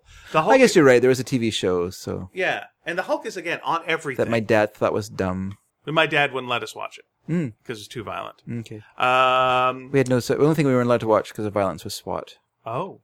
Too much gunplay. Okay, that's that, that sounds fair. Uh, but I think like if you were in the Didn't sound fair to me. I, I think if you're in the audience, even if you didn't know who the characters were, Yeah. you would ride the reactions of everyone around. I guess. And also, jokes are jokes. But I- Mm-hmm. and there's enough good jokes that I think like you know you would uh, you would laugh at like Sure. uh, you Sure, know, yeah, there's- there's physi- jokes, there's yeah. physical comedy Yeah. that But you uh, wouldn't Drax is doing that you're like that's just funny no matter what sh- thing you're watching. Yeah. But you wouldn't. You would get some jokes. Other jokes would go over your head because Who's they're in love? references. They're in love. I get it because they did in love stuff. but you wouldn't it wouldn't mean the same to you like yes you you see it but it wouldn't have any it wouldn't mean it because you haven't seen the development of the romance you, But who You know. cares? But do you need it? Because it looks like yeah here- i think I i, don't- I would don't you know. recommend seriously honestly Yeah. would you recommend someone who had never seen a marvel film to start with I Mar- would with have infinity to- wars No, be I wouldn't honest say- I wouldn't say to start with, but here's what you get out of it. It's like uh, if the villain in this 'Kay. you've never seen before. You've seen his Uh, no one cameos. has, yeah. You've seen cameos, but he's not reacting. In here's the weird thing about Yeah, the it's character. true. Anytime you've seen him in other movies, Yeah. he's doing this. And it's like he's not in this. Yeah. Hmm. he's a radically different character than he is in the other movies. And they introduce you to him, and then they keep unfolding who this guy is. And here's the people that he works with. Well, what's his plan? His plan is this, and you're introduced to the whole villain thing. The villain Mm-hmm. has th- has nothing uh, that you need to know from previous movies at all. He's that's his true. own shit. That's true. And then they go like, "Oh, well, what's his relationship with this character? It's this. Oh, you're gonna explain that to me? Yeah, it's this, and we're gonna give you uh, a backstory about that and show you a flashback. Oh, I get it. And what's the deal with her and this guy? They're in love. How do I know? Because they didn't love shit. Oh, I got it. Okay, what's these guys? Well, this guy clearly is the mentor of this guy. Yeah, I got it. You're playing that out for me really well. Uh huh. This guy's smug asshole. This guy's smug asshole. This guy wants to do this. This guy wants to do that. Yeah, you could go into it and you Yeah. would get it. There's nothing that you're like, I- wait a but minute. there's a lot of- what does the Black Panther really like? You're like, you Yeah. don't need nothing. He's You don't defending, need that, He's but- defending his land. You're the king. You're defending your land. Sure, Got sure. it. I'm but in. there's tons of characters around him that you don't know you have no idea who they are But you his get sister his sister who is she It. I'll tell you who she is. but you don't know Yes, you do. how do you know Because you don't need to know even that he's she's his sister. It's like what's she doing? Yeah. Hi, I got this uh, guy and I'm doing Yeah. Mm-hmm. this thing to him. Oh, what what's that? Well, you're the science person. Yeah. I get it. but you're not going to feel the threat of her situation the way you do because you know who she is and you're rooting for her well, but they because she's explain just a, it. she's just a minor character yeah, to and you. she is a minor character. so ugh, just just uh, just cannon you fodder. will get more out of it if you've seen the previous Yeah, ones. yeah, Yes, that's what I'm but saying. everyone unfolds That's my point. who they are instantly. to a degree. Yeah, I don't to a think there's degree. anything that you leave going. Uh, if you if you hadn't seen the previous movies, that you go like, Yeah. well, why do they care about this? Yeah. Who are these guys? Sure. You just go, no, it's uh, they're the space guys, huh? Yeah. yeah. Which you they're wouldn't- the New York guys, huh? Oh, he's magic. Yeah, I get it. I've Yeah, seen magic. But these are all before. these are all these are all uh, surface things you're talking about. It's not the it's not the deeper elements of their character. It's not you Bucky and don't Captain get- Rog and Steve sorry and Steve Rogers. But they don't have anything in in this. They don't have anything that we I know, need the deeper. but we thing know of. it's there. So when they come together, we're like, yes, for like you know? for like s- literally ten seconds. ten seconds. Yeah, Yeah, Because this In a movie, just that's goes two so and a- and fast. two and a this half- movie yeah, goes that's so right. fast. I mean, it's You're just right. everything you are is picking up details. Yeah. Mm. But the grand overview of what's this evil force? Yeah, He's yeah. got this plan. They laying all that out Sure. for you. Sure. And yeah, you could uh, you could go. I would be very curious to see someone uh, not have seen the other stuff. yeah, and then see yeah. it. And then And like, why this? I would say more as an argument, but I can't because I'd be giving away I spoilers. understand. So I, I and can't. you know, here's my. I, I was thinking this the other day, and I went like, you know what? I'm a real Dave about this thing, and let me tell you why. Um, because we, What? you, sir, Yeah. you, sir. I don't want to Uh-oh. make any accusations, but you, sir, did a Beatles co- podcast once. Anyway, That is uh, very true. And I was I was part of said Beatles Yeah, podcast. you were. And uh, near the end of the Beatles podcast, like I think the second to last episode, Yeah. uh, you said to me. Uh, but I love the Beatles, so it's all great yeah, yes. and and and and there was and at the time I was like, well, why are we doing this then? Yeah. If everything's great, Yeah. Mm. then why are we talking about it? Because everything's great. yeah. And but then uh, I feel like to me the Marvel movies, with very rare exceptions, Yeah. are great to me. Yeah. and I love Yeah. them all I know. in their own way. Yeah, Mm-hmm. So yeah. it's like no, I just I, I love all these movies, and you can go like yeah, but you know Ant Man wasn't very yeah I know I don't care I still love it, and I feel the same way I think that you feel about the Beatles. It Yeah. just like is so up my alley and so connects with me. And it taps into something that you've had through your whole childhood that you're bringing into these films. not just and these films aren't comics. disappe- disappointing you either. They're just Yeah, You know, they're- and not just they com- and not just resonate, because I like they- Mm. comics, but kind of like how I feel about things, you know, and, and how I feel about the world around me, and I think Yeah. it reacts. wh- I think it it states things about the world that I think are important Mm-hmm. in a way that to me I felt comics used to do when I was young. Not necessarily that they copy the comics, Yeah. but they do the same thing that the comics did for me. it's very So- important to you that the world has continuity. oh, that would be nice. Hope so. Uh, I was going to say, wh- well, when I said that everything's great, what I mean is that it can you can have something at two levels, right? You can love something and think it's great, but it doesn't mean that you don't have a critical eye for Oh, sure, it, sure. and that you understand that there are elements that aren't, you know. There's a film called The Incredible Hulk that's in this mix. there you go. Okay, and I, uh, Sure. you know, Sure. yeah. Incredible Hulk, um, Doctor Strange, you know, the first first Captain America film, uh, Disagree, Spi- disagree. Iron Man two. Again, Um, like it. Yeah, see, those are just movies that they don't work for me because I don't I don't have any any any investment in them. Sure. So I'm just going in and these are just like blank characters to me, and I'm just like, well, what's going to happen in this movie? Huh? I, I, I'm gonna Bad say, American accents are what's going to I'll, happen in this I'll, movie. I'll say this thing, and this does not spoil anything about the movie. Yeah. But Iron Man goes against uh, some crazy characters in this. They're like incredibly powerful characters. Mm. And, I, and I, watching that the second time, I went like, "Ah, "This guy used to have troubles with a guy with whips for hands." And that was a that was a real issue with that guy. I was like, "Ah, that whip hand guy Yeah, should not yeah. have been a problem at all." He was just Fly up in the sky. he was shoot learning down the Yeah, end. He was drop just a learning. car on him. He was learning his powers. Yeah. He just hadn't quite got there yet. Yeah.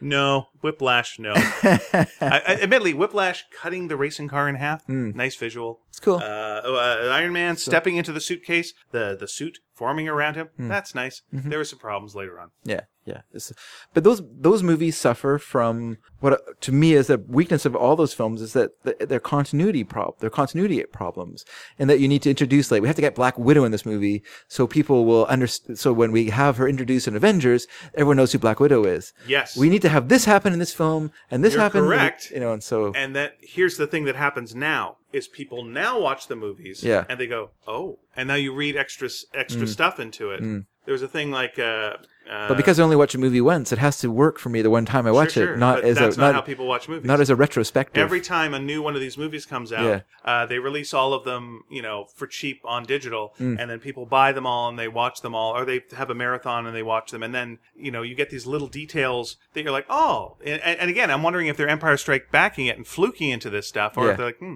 there was one, there's like an I'm example sure it's a mix of both. example was, and again, I wasn't a big fan of uh, Thor at the time.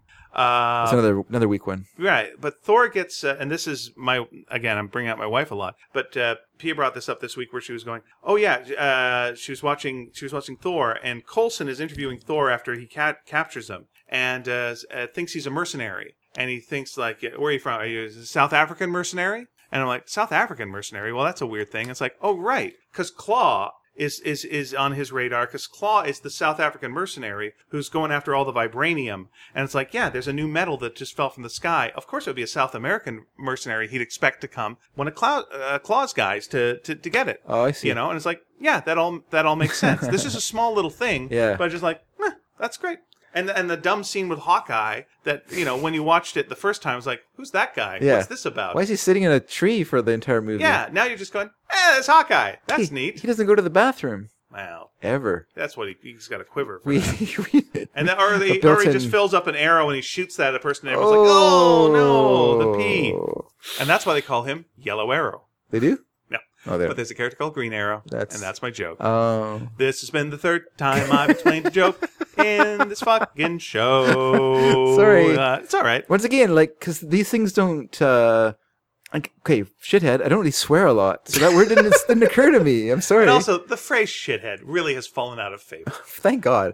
And then, and then your yellow arrow joke. I don't even think of Green Arrow because I don't think of those characters at all. Like, Very it's good. just you know what I mean. Like, It's a very popular It's- television show, ah, but it's called Arrow. It's not called Green Arrow. but he is called Green Arrow in the TV show Okay, Arrow. I've he never, was originally I've called never seen it. He was originally called Arrow, and now Yeah. it's called Green Arrow in the TV show. See, in my defense, I don't care. Mhm. So it's not that I don't care, but Yeah. just because when you I'm say not doing that, these jokes for you. I'm doing I- it for the gentle I listeners. know. out So uh, there. they don't they don't need these explanations. You should And- just leave and- me in the and dark. Dave. You should just leave me in the dark. our listeners Yeah. are a bunch of nerds. they're a bunch of nerds. You don't think they're gentle? Yeah, they're gentle nerds. Oh, Sure. gentle nerds, Yeah. The, the gentle nerds of elegant leisure. gentle nerds and ladies, who are also nerds. Um, Gentle nerds of elegant leisure. That's good. here's here's again my only other problem with the movie is uh, hey M and M's, you're not Kit Kats. Pull back, pull What? back. What? They're doing too many new flavors. Too many new flavors. Oh. M and M's, uh, plain, lovely. Oh, did you buy them at the Pe- theater? peanut, Mhm. uh, okay. Don't like peanuts. all right. Mm. Almond, I'm I'm on board. I'm on board. It's okay. It's all right. Yeah. Does it have chocolate with it? Like chocolate, Oh, yeah. the shell, and then Mm, Yeah. Okay. Uh, peanut butter, eh, not so great. Caramel, Trying to get on that no Reese's dice. Pieces thing. Uh, um, uh, pretzel, Yeah. okay, salty. I guess Yeah, we're, I don't- who needs no, that? no good. now we're going down. We're really going down. Going now we're down. going. Now we're going for like uh, mint, mint. Ugh. No, no good. Sorry, no. And now look, you've done. Uh, you're doing raspberry now. No one wants that. No, one wants raspberry. Calm down. Like I Hmm. Yeah. know that Kit Kat made all the different flavors, and people enjoy that. Uh, knock it off. M and M's. Stay in your damn lane. Yeah. Yeah. Uh, okay, listen. And also, Yep. I, I will s- call myself a hypocrite because I was talking about how much I like the white chocolate M and M's the other day.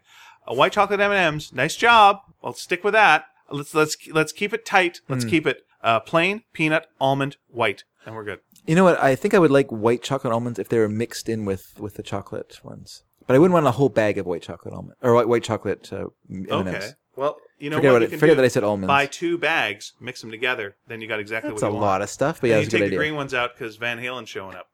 but if it's the fake, Yeah. uh, uh, you know, Van Halen. David Lee Roth, Yeah. uh, then don't give him any. There was a reason they did that. Do you know the reason? I do. Would you Okay. like to? Why don't you say that what the reason is? Well, the to reason those, was uh, it- gentle listeners. Sure. It it made it, it guaranteed that the people paid attention to the rider. It was just a way of knowing that you know the actual things they wanted in the rider, which wasn't the green M and M's, but the real important things were also there in the rider for them. You know, so that was a good. Okay, so that's why they did that. Why did they sleep with so many groupies? What was what was the lesson to be learned from that? What was the what was the real reason for that? Oh, that's pretty simple. Okay, Fun. Don't buy it. no, What do you think the real reason was? it's fine. it's fun. no, it's fine. Most most musicians Yep, are quiet, not singers, but most musicians I'd say singers are quiet. are quiet people Yeah, who spend a lot of time in the basement sure. l- playing an instrument. That's Yeah. how they get good at what they do. Right, I would include singers in this. You don't get good at what you do by going out and being out there, playing football, being the, the big man on campus, you know, getting all the girls and stuff like that. So when, you know, through uh, lucky fortune, Mm-hmm. you somehow get a record contract and then are able, able to like actually have a career and become popular and become superstars and stuff like that. And then out of nowhere, people are throwing themselves at your feet. Mm-hmm. Well, you just can't say no to that. That You know would be what? crazy. You can, but still, You uh, can, yeah, but, yeah, but yeah, are yeah, you yeah, going you to? It's a, can. there's a lot of temptation. I would also there. say I would also say that there's something about that social awkwardness that uh, you don't know really what to do, and so this Yeah. makes the most sense. And so it's like, Yeah. okay, it's an easy way to get what everyone on the planet Earth wants, except for a very small percentage of people: which is sex. yeah, It's just an easy way to get sex. yeah, Which, when you're young, when you're a young man, and social, yeah. you know, social uh, navigation is very difficult. This is like the most direct, obvious, in your li- literally in your face Yeah. way to get have sex. To me, it feels like um, to me it feels very similar to you know when so many musicians do heroin and you're like why would you need heroin you're get you're you're, you're you, you know you're performing in front of people they're cheering you Mm-hmm. Yeah. they love you Yeah. uh, you can sleep with people Mm-hmm. you're rich Yeah. you're saying that's not enough. I Yeah. need I need something to really make the bring the pleasure up. Yeah. And I feel that's similar to the the thing with with actually sex. I feel like it's like they want that like qu- really quick hit of pleasure, but it's like Yeah. what uh, what's uh, what's missing that's that because you could you could have sex like in other ways too. That's not the but that's a re- that's a real heroiny way to do it. Mm-hmm. It's just like we're gonna have, we're gonna have this kind of you know thing in the bus and there you are and it's like yeah and again there's if it's consensual then it is and what it is is what it is but like what's uh what's does that work out for people are they happy about that some do i guess some write books about you know being groupies and they're I don't happy. think. Well, yeah. I mean, I was actually listening the other day to um, a record um, called uh, "Permanent Damage." It's by the GTOs, Girls Together Outrageously. They were a, a group of um, of groupies, group Yeah. of groupies, a bevy of groupies. I don't know the exact a magnificence of groupies. a murder of groupies Uh, I don't think murder of groupies is, is uh, appropriate, but they were a bunch of groupies that kind of hung around like Frank Zappa, like Mother Invention, but they were part of the scene. Pamela DeBar is, would be one of them. She wrote a famous book about being a groupie. Um, but there are other ones as well. But w- you know, most of their stories and and very sadly, you know, like you know, they put themselves in this pl- place which I don't think is great, and then you know, then they ha- all kind of end up with sad endings because, like you say, pleasure once you know there's pleasure and then you know then you have to like find other ways to get the pleasure that you want and then and then it just becomes about getting more pleasure and then you find cheap ways or easy ways to get pleasure that take you down very dark roads and then sort of end end with your demise you Yeah. know, in many cases and it's always very sad when, when you listen to the album they're so full of like fun and silliness and talking about all this kind of gossipy stuff about being you know about groupies and about people they know and Right. and you know and and they have like Rod Stewart's on the album, so obviously you know they were able to like cajole him through various ways into coming to the studio and singing on a song for the album. Jeff Beck is on it. I'm sure similar circumstances. There's a bunch of people from kind of mothers of invention orbit who are just there because Frank Zappa produced it. So they're like, well, I guess Frank wants me to do some work on this record. I better go do that. He'll get mad. So you know, like, there's that element of it too. But but yeah, you can just. But it just feels like yeah, there's very little joy to be had in those things. It's an inter- yeah, it's it's definitely it's a it's an interesting it's an interesting world Mm-hmm. of uh, people that's uh, have sex with other people uh, for who are connected with fame for fame for fame reasons. yeah, whether you're it's that connecting. or- You're you're taking on an assumed fame by or there's something there's just something there's a connection. You're part Mm-hmm. Well, you become yeah. part of a world yeah. that uh, you know and and you are and you are part part of that world and and yeah it's like i mean and you've had the thing you know o- of late with say a louis ck or a aziz ansari or, or what have you where I, and and i think rightfully so that they've discussed the things that have been going on there but there's an element that they very seldom bring up it's like because i think i think people don't consider comedians in the same way they think rock stars and i think rock stars get a little bit of a pass because you're like oh well people after a show a rock show Mm-hmm. Yeah. will come up to them and they'll want to sleep with them and they do and there you go and fine that's the way it's always been there we're good Yeah. Mm-hmm. you know uh, it is consent and it's all fine And but i think like when it gets to like a, a- a stand-up comedian you it's different and are judged better or worse from a different from a, from a different way but i think like f- yeah fame messes that kind of thing uh, up and really changes the power dynamics where you go like what well what is consent when fame's involved like what is can you you know are- is the is the is the dynamic so messed up Yeah. that you as the celebrity or Yeah. the other person uh do, do, do you've got to like do, you've got to consider that or do you just go look this person uh, wants to do this uh, how dare i e- you know do i think i'm so uh, above this person Yeah. because i'm because i'm famous that you know oh no she she she or he they don't know what they're talking about they won't understand you know it's it's just such a a weird thing that i would actually like someone to be able to discuss who knows what the fuck they're talking about Well, there's very little, very few people who will talk about it in that kind of in depth because I think there's an element of it that's em- that's kind of embarrassing for for both sides. yeah You know, there's an element of s- kind of selling yourself for, you know, or putting yourself into the situation because you, you, whether you admire this person or you have some sort of fantasy about them. There's that famous story of the, the woman, these two groupies who were finally able to like live out her lifelong dream of getting it on with Mick Jagger. and you know, Mick Jagger just wanted to ha- have sex with her, and she insisted her friend come along. You know that they come together because this was their their goal. You know, was Right. to have sex with Mick Jagger, and she had sex with Mick Jagger, and her review was, "He's no Mick Jagger." You know, because your fantasy of what it is is totally different than Yeah, you what the want reality to, is going you be. Mm. want to have sex or whatever the act is with the idea of the person instead of the person. Yeah. Which to the person then Yeah. Mm-hmm. you would you would very seldom feel sorry then for Mick Jagger. But what's it like then for Mick Jagger to uh to have se- people that want to have sex with the idea of that person and not Yeah. Mm-hmm. the person. You know, um which you know again, he's making his choices and he's doing his thing and that's who he is and what do you do? But like does that weigh on you that like, you know, That depends on your personality type, I think. Yeah. And so some people that does I, does weigh on them. Some people, you know, there's that there's a great uh, book called Diar- Diary of a Rock and Roll Star, uh, written by um, Ian Hunter, who was in Mott the Hoople, Mhm. uh, and he basically did that diary as a way to distract himself from all the on the road temptations because he was married and had and had kids right. and he didn't want to cheat on his wife. And so when he was on the road, he just used, you know, well, I got to go write my diary. You know, I'm going to leave the room now. I know there's a lot of drinking and carousing going on, a lot of girls in here, but I'll be in my room writing. You know, but it was a way for him to like r- remove himself Yeah. from that. And I don't know if he was always successful throughout his life of, of making that kind of decision, Yeah. but you know, it's kind of admirable that he tried because it's very difficult. I mean, there's so much happening, so much temptation, so much access And that to per- so much of everything. Yeah, and the person and the per- people on both sides really can't complain or talk about it. like Yeah, and I'm talking about podcasting. oh there you go yeah, uh, but like Mick Jagger can't complain about being Mick Jagger, and a person No, can't it would complain be of, and a silly. Mm-hmm. person can't complain about sleeping with Mick Jagger because there's no reason you should sleep with Mick Jagger except that you want to sleep with Mick Jagger. Yeah. But there's a dynamic that's in place. Sure. Here's here's like an example again. This is like tricky tricky ground.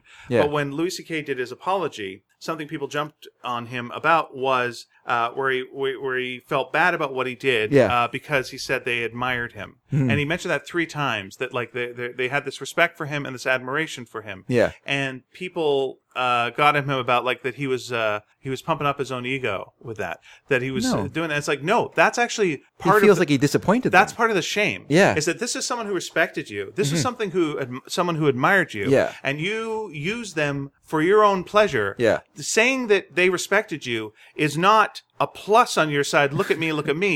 Yeah. it's look at me, look at me. Yeah, yeah. You know, this was Look a, what I've this was a- done. this was Yeah. a shit thing that I fucking did. Yeah. and and didn't eh, because in our society you can't say. I'm very popular. That's an asshole thing to say. It's like saying I'm rich. Mm-hmm. Yeah. It's an asshole thing to say, but some people are rich and some people are popular. And if you can't bring up that dynamic, then you can't talk about that dynamic. Then you can't address that dynamic, Mm-hmm. and so you're left with this uh, this bunch of weird weird shit. Yeah. I mean, the fact is though that most mu- most musicians, like most like big mu- big time musicians, Yeah. are, are very young. They're late teen, early twenties. I mean, they're not in a they're not in a place where you reflect on your life Yeah. yet. You're just in a place where you take what's coming for you, and you just take it because it's there. And what the hell? Why not? What- Right. what the fuck? you know, and you feel and you'd feel like an idiot if you. Everyone would make you feel like an idiot if you had all this opportunity and you just left town and you le- left it left it behind. You know what I mean? Like, you, eventually, you know, you just get worn down and you take what's coming. And this isn't confusing it with people like a um, say a Charlie Rose or uh, even to a degree Bill Cosby. Hmm. You look at like you look at those folks and go, okay, so you're someone who has enormous fame, Yeah, enormous wealth. yeah, Um, you could have as much yeah, sex. Let's go consensual Sure. sex as you want. yeah, You, all you have to do is like open the fact that like I'm I'm up for this, and Yeah. there will be people that will be there. Yeah. But they still have to use their power dynamic. Yeah. To to trick people into things Yeah. and do this kind of thing because it's about them. It's about that for them. It's about Yeah. the power. Yeah. It's about whatever it is. It's That's about control. totally different, right? It's a totally different. It's not a thing it's than- not a consensual thing, even if it doesn't seem wise on either person's right. you know on either person's act, whether it's a musician or the person who wants you know the And you can't get those things confused. the yeah. person who wants to have sex with a musician, you know, that both of those people, you know, at some point in their life are going to look back and go, well, I guess it was fun, but at the same time, kind of gross, like, like or whatever. Maybe they, maybe it was great. I don't know. I've never, yeah. to be honest with you, I've been married to the same person or been with the same person since I was twenty. So Yeah. My, the first I, I don't know. the first person that I kind of fell Did I, very did I miss something? Let me let me know, people. Yeah, the first person I fell very, very hard for, I uh, wanted something different from me than I wanted from them, Mm. and that was the unhealthy part of our dynamic. Yeah. was He occasionally was a it would- vampire. yeah, well, you know, look, okay, but I'm but I'm showing up, right? Like I'm whatever Dracula's bride. And going, but but like you know, sometimes it would work and sometimes it wouldn't work. Yeah. When it worked, great, it worked great, and when it didn't work, it really didn't work. But when I was done with that, something that I was very very aware aware of in my mind was, oh, um, I don't want to get something from someone when they need something different from me Yeah. even if I get the thing that I want to get out of this. Yeah. So a couple of years later, when I was getting out of like a seven year relationship, uh, at that time I was doing quite well uh, in improv. I was like, you know, we, we- I was, I was, I was quite, and there was a lot of people around that you know would be after shows and would want to like be hanging out and whatever. And I had a TV show and. There was a couple other things that were going on, and again, I hadn't been with anyone else for like years, so it was like, oh, this I can I can date I, I can date people Yeah. but and and I did quite a few people, but it was something that was always on my mind was that dynamic of like, okay, wait, wait, wait, wait, wait. Let's just make sure that like Yeah. what you're what you're wanting is if we're on we're on Is the sex. same thing. Yeah, if you but why? Yeah, and, and I know you that's feel true. like like to be so picky of just like, well, you want to have sex, they want to have sex. What's the fucking problem? Well, it depends what. Yeah. If they want No, sex no. plu- if they want sex plus love, It's not. Yeah. then it's not You're right. cool at all You're right. and You're and and and it made for like some some some rough times where like the person would be angry at me for not sleeping with them because I knew that they wanted Mm. more than I could give, and so it was a bit of an insult to them that I wouldn't do this. Yeah. Yeah. And yeah, it was just Yeah. something that's always always kind of rested in my mind of like yeah and it's something that you like there's a person i know and and he went through a dating cycle he left he, he and his wife broke up and he went through a dating cycle and his main thing was always no kids i you know i don't want he, i have two kids Mm-hmm. Oh, i don't want any more kids oh, I thought he was going. to He would not sleep with children. I Would was not like, sleep- that was his one thing. That's was like no pretty kids. pretty brave pretty brave stance no it just and so you know that was in his profile when he was doing this dating thing you know oh, was he into the world of uh, like uh, Tinder? And yeah whatnot? yeah Is yeah that and he sort of did the- he did quite well Okay. um My stuff was before that. Mm, all sure, existed. I understand. Um, you d- you did you did the real grinder, which is just like a- a real hard work to try and meet someone. And these these days it's a Yeah, I little was, I was easier. hanging out at the hoagie shop. I was doing the real grinder.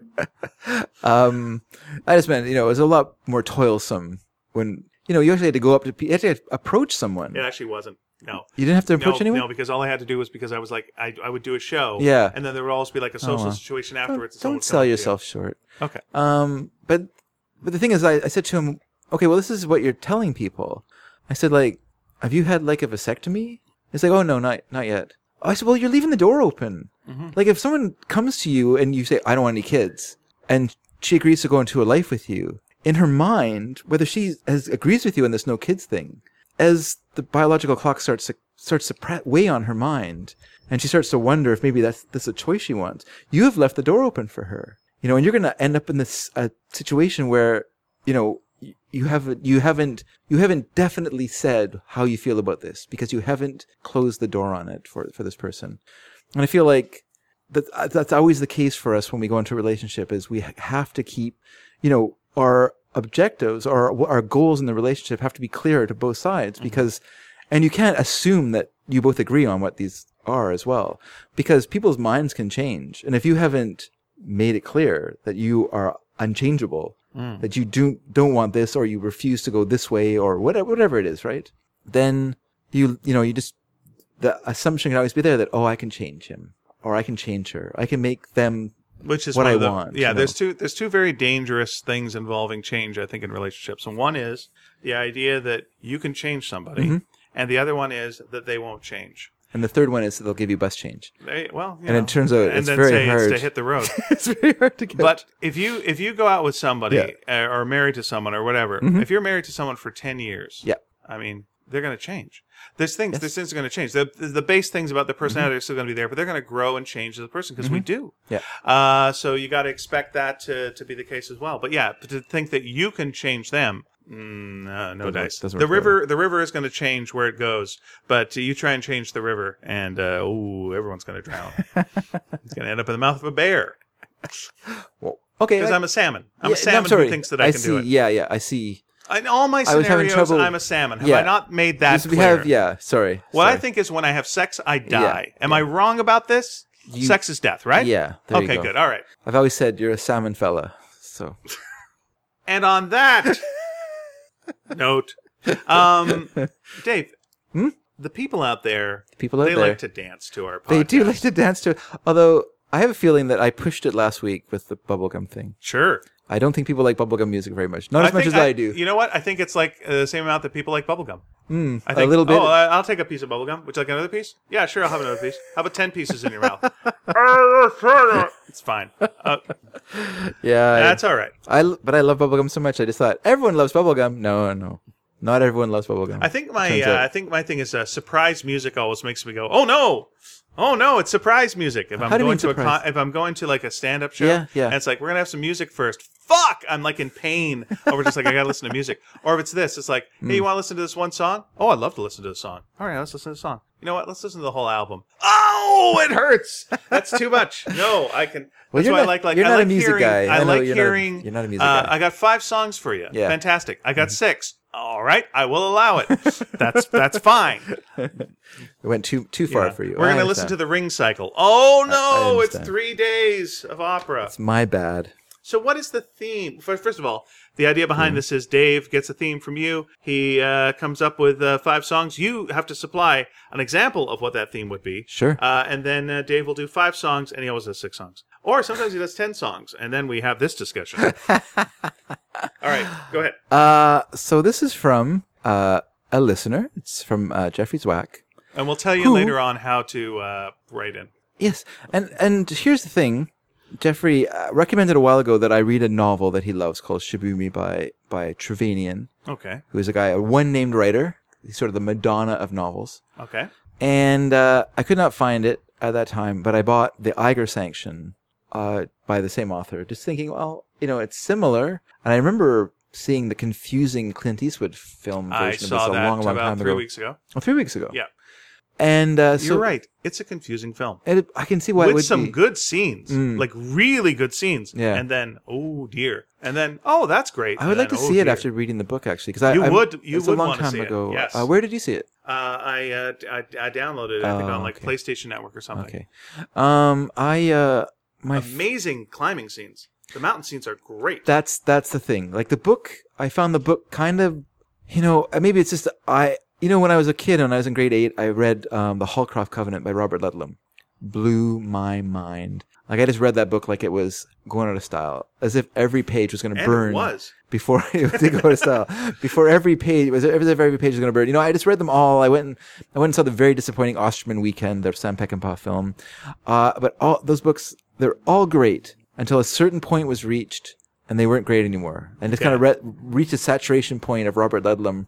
And this book, I kind of found the same way about it, but just because I've read so I read so many of those books in, in my teens that I couldn't get into this book the same way. You know, like it's about a it's about a, a, a it's about an assassin. He's a hitman. He's a sociopath.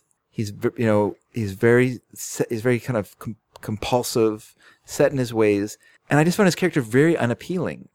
And then sort of women in the book are basically there as as uh, candy to be consumed Okay. and that was kind of off-putting to me as a as a mod, as you know as a modern man who's sort of half awake. I'm not going to call myself woke because that would Okay. be a fucking lie. But I'll say I'm half awake, Sure. and it bothers me when women are just there as as fuck toys, you know, to be dis in, and not not important in the to the story necessarily, Okay. you know. And so that kind of bugged me about it, uh, just because there's a, a sort of unpleasant element to it. But where the book really was good was the mountain climbing sequence. Like there's a whole sequence when these characters, and it kind of, and the whole mountain climbing sequence became like so gripping and interesting, and it kind of like derailed the rest of the book. It almost like, it it almost made the rest of the book unnecessary because the scene it took over so much that it actually kind of like the whole purpose of it, the whole purpose of like the Iger sanction, the sanction in the story is a hit Yeah. and the Eiger is the mountain. And so the Yeah. idea of the story is that he has to do this hit on this group of mountain climbers. But the mountain climbing becomes so interesting and fascinating that even the author seemed to have forgotten Oh, yeah. the whole purpose of it. And the and it doesn't even like enter into the story again. It becomes this It's min- totally different Yeah, the movies. It's many different movies in one. yeah, and the book It's is kind of that many way different. too, you know, and and his character is sort of one of those impossibly perfect, you know, he's an art professor who Yeah. lives in a, this church that he's rebuilding and he buys art on the uh, you know, on the black market that he lo- that he loves, but he's able to afford it through this job as a hitman because he's not just a professor, but he's a he's a mountain climber and he's a this and he's that and he's a ladies man. Mm-hmm. And because he's because he's he's a sociopath, he doesn't feel emotion. He doesn't feel he doesn't get excited by sex. It's just a mechanical thing for him. So he's a perfect lover for women. Although I don't know if women really want to have sex with someone who doesn't feel anything. To me, that would like part of the beauty of sex is that wonderful feeling of love when you're looking in someone's eyes and you're feeling all that wonderful pleasure with them.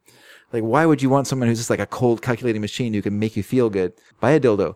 But anyway, so it just seems like, Or a robot. We're getting into the robot. oh yeah, times. that's a good idea. I'll buy that too.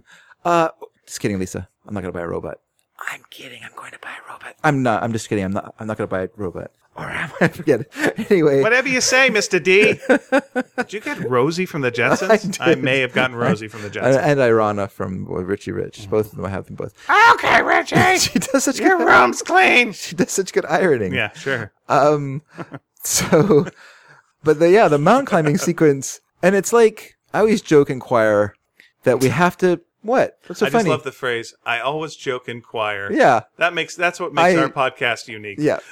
I always joke in choir that we have to hit that last note. That that's the note that people remember. It's Sure. like when you're playing Guitar Hero and you miss that last note, and all you get is the plonk, and you get to watch the you know the faded sequence kind of just keep going, and you got Yeah. no note playing, no points get coming your way. You're just like, oh, I fucked it. So this book really hits that final note with the mountain climbing sequence. Like it's fantastic. Uh, and I wish that the book had been more of that and less of the other junk. And so, and maybe, you know, I'm just not of the right age or, you know, whatever. I don't know. I'm still going to, I'm still going to get Shibumi and read it because this person recommended it. Jeffrey recommended it. And so I'm going to read it and I'm going to get back to you. But I'm going to give Iger Sanction by Trevanian. I'm going to give it six out of 10. All right. It would have been much lower, but that, that mountain climbing sequence. That's how many fingers you have It that is- last. it is uh, really from good. Frostbite when you come back. From, is really uh, good. Climbing the mountain. So anyway, so uh, Jeffrey wrote to me and he said, "Hey Dave, Mm-hmm. how about a top five obscure slash deep cut Beatles songs list?" And he said, "I.e., not a second time from with the Beatles." So he wants me to like choose some songs that are off the beaten, off the Beatle path. Gotcha. there you are. I was wondering if you Oh, that- to find it. That George There you Martin, found it. George Martin There you album. are. There you go. But I just noticed something when I was, um, I didn't see this message from another listener. This is from Trevor. Okay. Hey, Trevor. Trevor wrote. And Oh, hey, Jeffrey. I didn't say hi, Jeffrey. Hi, Jeffrey. Trevor wrote and he said uh, the same day as uh, as Jeffrey, so I don't know how I missed this, but he said, "How about a jingle box slash harpsichord top five this week? That'll be next week, uh, Trevor. We'll do that. We'll do that next week." All So I right. didn't see your message Fair enough. till now, but I would really like that because I love the jangle box or the harpsichord Okay. in the song. I love that. So we'll we'll do that next week or the week after. Someone else wrote with some. Anyway, we'll we'll get it we'll get it all done. So anyhow, so we're gonna quickly do uh, my Beatles uh, thing, and this is a walk in the park for me because you know there are Beatles songs that I love that are off, you know, that aren't "I Am the Walrus." I'm not gonna call "I Am the Walrus" off the off the Beatle track. It's Sure. a pretty obvious song; everyone's heard it. But these are ones that It's I also think your favorite Beatles song, if I remember correctly. it is my favorite Beatles song. You're right, because I think it's like the perfect like coming together of all of the Beatles' talents and Even George more Martin's, than come together. even when they come together, and George Martin's talents all Okay. into one. Because George Martin doesn't do any arranging on "Come Together," but he does a beautiful arrangement on "I'm the Walrus." So you get Paul's you know musical musicality in it. You get John Lennon's wonderful wordplay and his and his uh, the passion singing, and this everyone does great work on that. So it is my favorite Beatles song. But these are songs that I really like a lot that are kind of not they're not they're not singles and they're not like s- songs everyone talks about like Ticket to Ride or whatever. Okay. Which is also a single, but you know, Here we you know what I mean. What's So- the, what's the first? So the of first five? one comes off of their uh, album, A Hard Day's Night, and it is uh, a song. Sorry, I wrote down in a bag, so it's going to get kind Yeah, of I was crinkly gonna here. like, sorry, everyone. Did you bring your lunch? I brought my lunch. Uh, so this one is from A Hard Day's Night, and it's called uh, "Things We Said Today." So Okay. we'll play that, and then we can talk about it a little bit. Sure, sure. You say you will love me if I have to go. You'll be thinking of me. Somehow I will know. Someday when I'm lonely, wishing you weren't so far away, then I will remember things we said today. You say you'll be mine, girl, till the end of time. These days, such a kind girl, seems so hard to find. Someday when we're dreaming, deep in love, not a lot to say, then we will remember things we said today. Me, I'm just the lucky kind. Love to hear you say that love is love. And though we may be blind, love is here to stay, and that's enough to make you mine, girl. Be the only one. Love me all the time, girl. We'll go on and on. Someday when we're dreaming, deep in love, not a lot to say, then we will remember things we said today. Me, I'm just the lucky kind. Love to hear you say that love is love. And though we may be blind, love is here to stay, and that's enough to make you mine, girl. Be the only one. Love me all the time, girl. We'll go on and on. Someday when we're dreaming, deep in love, not a lot to say, then we will remember things we said today.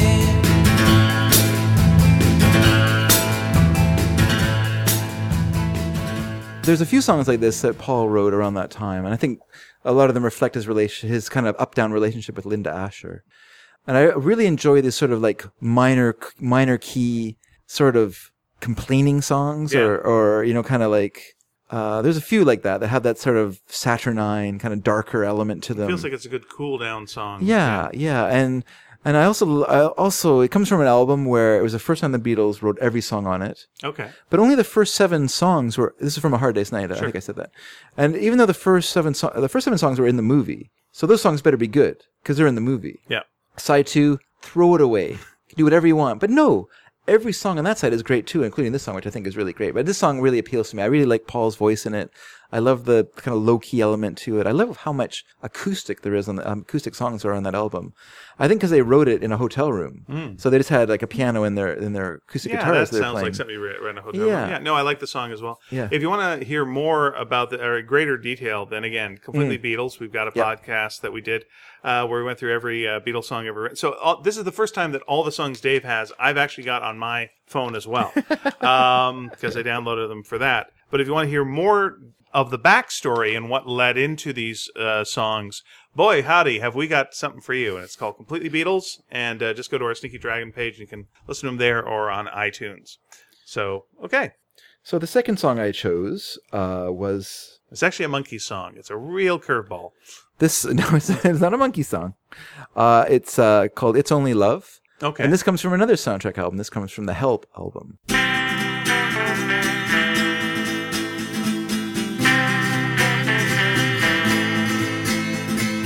I get high when I see you go by. My oh my, when you sigh, my mind inside just flies. Butterfly, why am I so shy when I'm beside you? It's only love, and that is all. Why should I feel the way I do? It's only love, and that is all. But it's so hard loving you.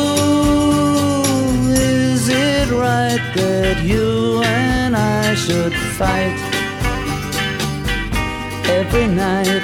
Just the sight of you makes nighttime bright very bright. Haven't I the right to make it up, girl? It's only love, and that is all. Why should I feel the way I do? It's only love, and that is all. But it's so hard Loving you, yes, it's so hard. Loving you, loving you.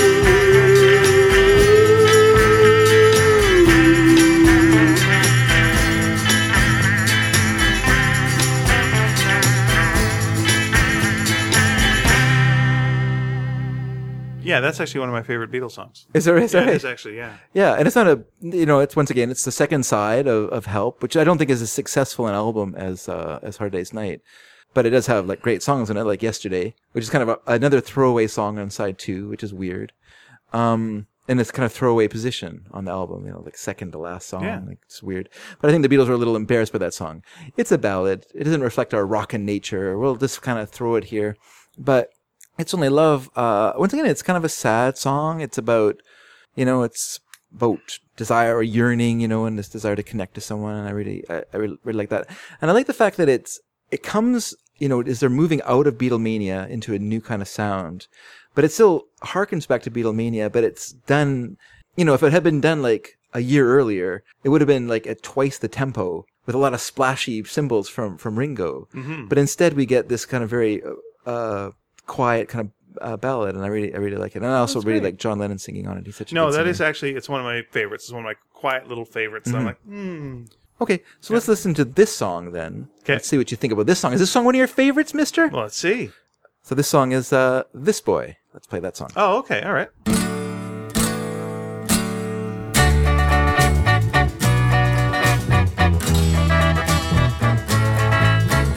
That boy took my love away. He'll regret it someday. But this boy wants you back again.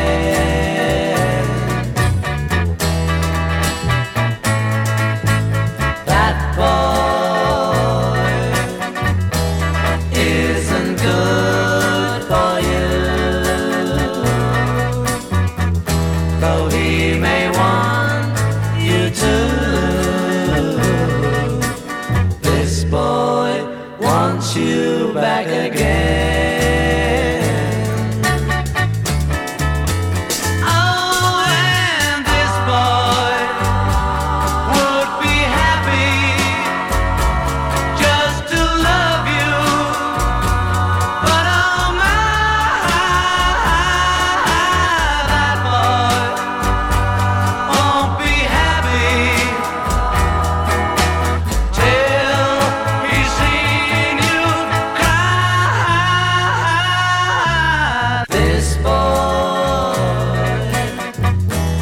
wouldn't mind the pain would always feel the same if this boy gets you back again. This boy, this boy.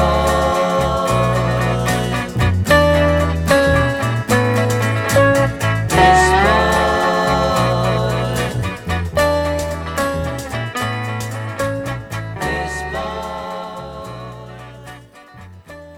Yeah, that'd make the girls scream. It's not one of my favorites, but yeah, it's a it's a ah. I really, yeah, I, I really I enjoy I enjoy both of their kind of their kind of uh, sub doo-wop songs. I think uh, I shouldn't say sub, but they're both kind of like takeoffs on, on doo-wop songs. I really like that with the triplets, Sure. dun, dun, dun, dun, dun, dun, and the three the three part harmony and and then John's impassioned vocals. I think I really like that song. It was a B-side, uh, I believe, to um she uh to I want to hold your hand. I think that was Oh, the. okay. I once knew all this. Everyone, I once did a podcast called Completely Beatles, Yeah, and I we knew should, lots uh, of you- facts. You, should listen to that one. I, I, think knew people lots would of enjoy it. knew lots of facts. Now a lot of the facts that I knew are kind of fading out of my brain. So they but- wrote that one.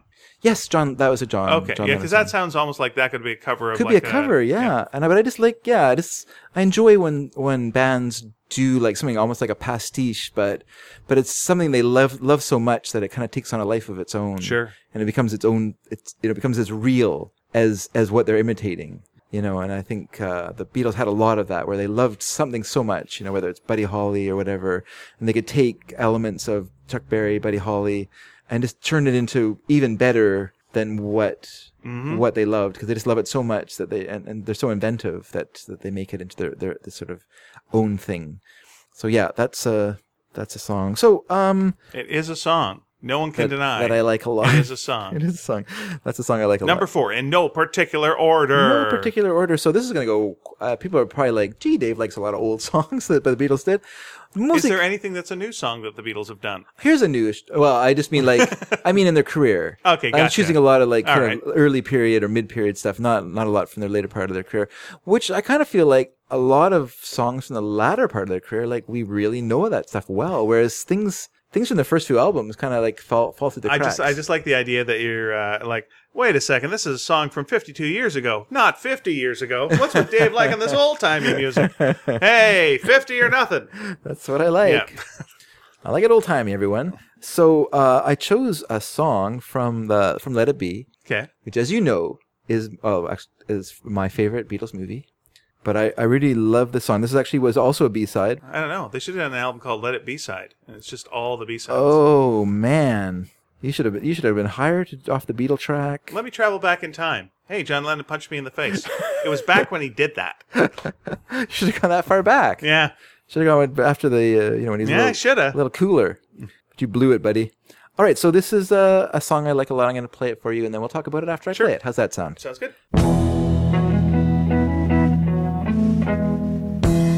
Don't let me down. Don't let me down. Don't let me down. Don't let me down. Nobody ever loved me like she does who she does. Yes, she does. And if somebody loved me like she do me, who she do me? Yes, she does. Don't let me down. Don't let me down. Don't let me down. Don't let me down.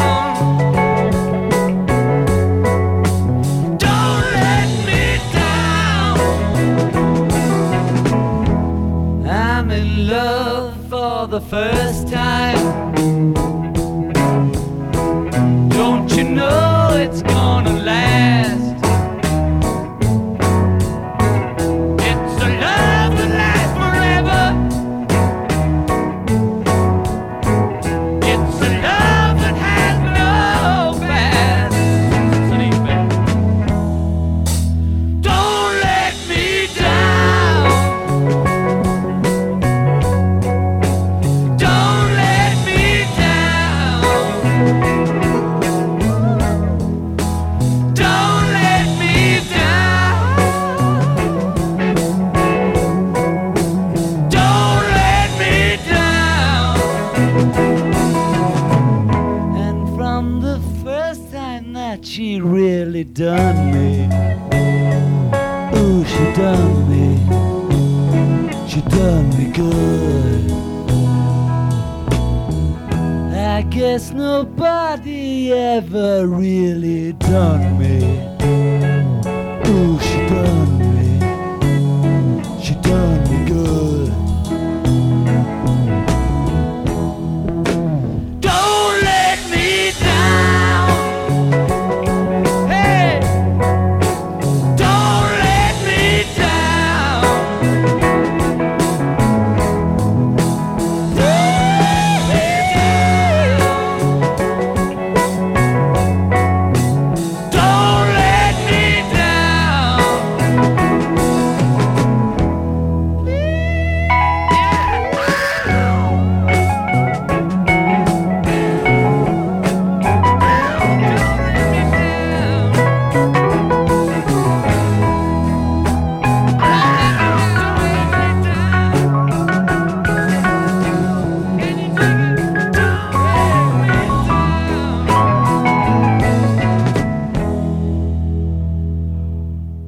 yeah, that's. uh I think that's a rather great song. Eh, Maybe it's a well-known song. I don't know. I just I feel like that's not one I didn't, I ever heard as a kid on the radio. No, it growing doesn't up. get a lot of radio play. doesn't get- like, but I it's do not- like it. That's actually I do like that one quite yeah a and i think it really well you know it evokes in my mind it evokes like my like absolute happiness and joy watching the beatles playing it on, on the rooftop and J- john and, and paul looking at each other like smiling at each other and and the, you know it's the whole band like just kind of grooving together and like being a band Yeah. again when they're for so long they were just you know they're just guys in a studio you know kind of sitting around smoking cigarettes and watching each other play their instruments that you know and instead, here's this, you know, there- this fantastic group playing together and, and George's guitarist work is so great in that song. And, and I just, uh, and Ringo's drumming is great and, and Paul, and Paul and John harmonizing together in it. You know, I just really, it's just a fantastic song. And, and, you know, I mean, I think to the Beatles, the B side was never a throwaway. bit. Yeah. So you, you you know a song like that, this, this boy or or um or um don't let me down aren't they're not they're not there because they're bad. Th- th- They're there because they're so good that they should be that they should be on the single and not just a, not just a lost on an album track. Yeah. you know, and so uh, yeah, I just I, like- I just love that song so much, and I love I, it's like John at that time with these all these love songs to Yoko, which I think are just so great because they're just so heartfelt and and honest and impassioned. It's and- almost like a, it's almost like an unpleasant start to the song, but it's pleasant and like it's, it's it's like it's jarring. It's not like Mm-hmm. Yeah. something you would hear on Yeah. the Mm-hmm. radio. Like, what's this about? And like, oh, oh, all right, yeah, you're in. and maybe that's what maybe that's what threw people with it. And maybe the, you know maybe something like the pet the Beach Boys, uh, God only knows. Maybe that kind of threw people as well. Maybe that that's why that song in the day didn't like. Oh, it didn't do have- well. Oh. It didn't do as well as as I think they wanted it to. Um, Well, if you were used, because it to- starts with "I don't know how long I'll love you" or "God knows how long." You know, uh, God only yeah, knows I how might, long. I'll No, love- I, I might not always love. I you. might not always right. I might not always love you, but as long As as, long there as are the stars but above then you. it kind of corrects itself, you know. And but that's a start, and that's kind of like a weird place to start. I, It's also you know, Mm-hmm. depends what you want out of the Beach Boys. If you want, uh, hey man, surfs up and things are That's what great. people wanted, This for isn't. Uh, it's like, Yeah. wait a second, what's this? I think it you've also- gone a little deeper in the ocean than I expected. It does that kind of in uh, Wichita Lineman as well. Mm-hmm. Or, it's- you know, which I- is a song I like a lot. that's a very great song. Yeah. And uh, it's a fun song to sing until you realize you can't sing that song at all. yes, you ca- you're no Glenn Campbell. You Yeah, realize. you think like, oh, I got this. I got. You do not, sir. You do not. And it's interesting. There's a song by Sagittarius called uh, "Another Time," and it ha- it starts with uh, Glenn Campbell singing. Yeah, It's, he's not credited like it's it's Sagittarius, so he's just like a session musician who was singing on it, or a friend of Gary Usher or whatever. But you listen to his singing, and it's so good oh, it's great. and so I don't fantastic. know this song. you don't know talking that song, about, but- yeah? But I, but I know his singing is Yeah, he so says, great. uh, just like a breath of spring, you came my way. Just think this little part of the song, and you're just like, that is some fine singing Yep. there. This really smart, really gets it. Anyway, Now number five. Number now is five. this going to be our last song, or is, are we Well, going to you date know, this? I can never. All right. Uh, Who's the s- fifth Beatle going to be? The fifth Beatle is uh, this song is another as actually another B side. Everyone. Okay. And so let's listen to this B side, which uh, may not be everyone's taste, but I think is rather great. And let's start with it right now. Here we go.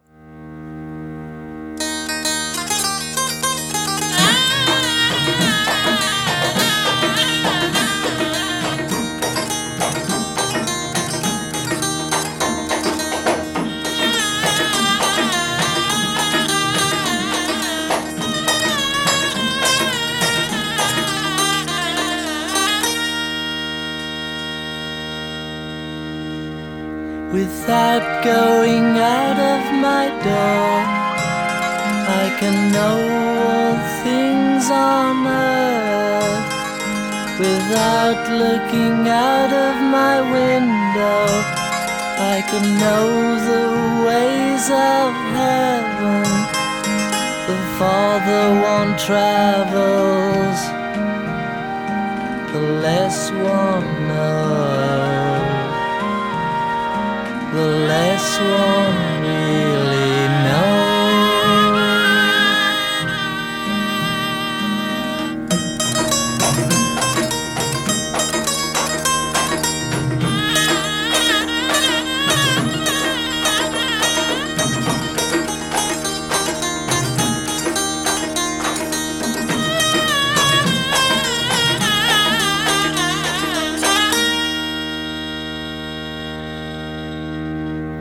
Without can know things are mud without looking out of your window. You can know the ways of heaven before the one travels, the less one knows,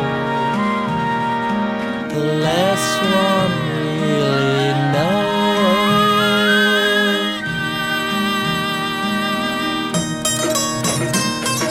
arrive without traveling. See all without looking, do all without doing.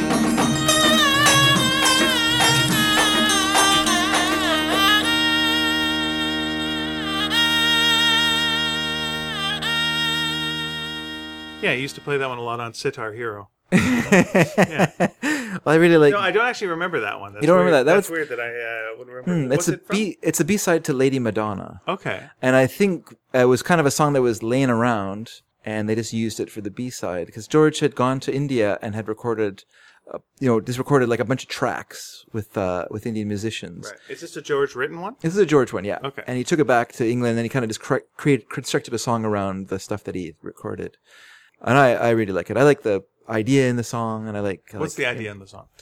the idea of that our happiness is something that we have in us, not something that we, you know, he says the farther we travel, the less we know. Oh, okay. That, you know, so just the idea that we, that our understanding of the world is really inside us, not something that we can like learn or, you know, experience is good, of course. I'm not going to knock Yeah. experience, but, you know, experience doesn't necessarily bring wisdom. It just brings experience. I mean, uh, and obviously, look. what you take from it. Everyone misses John Lennon. You miss John Lennon. People talk about John Lennon. they love John Lennon. yeah.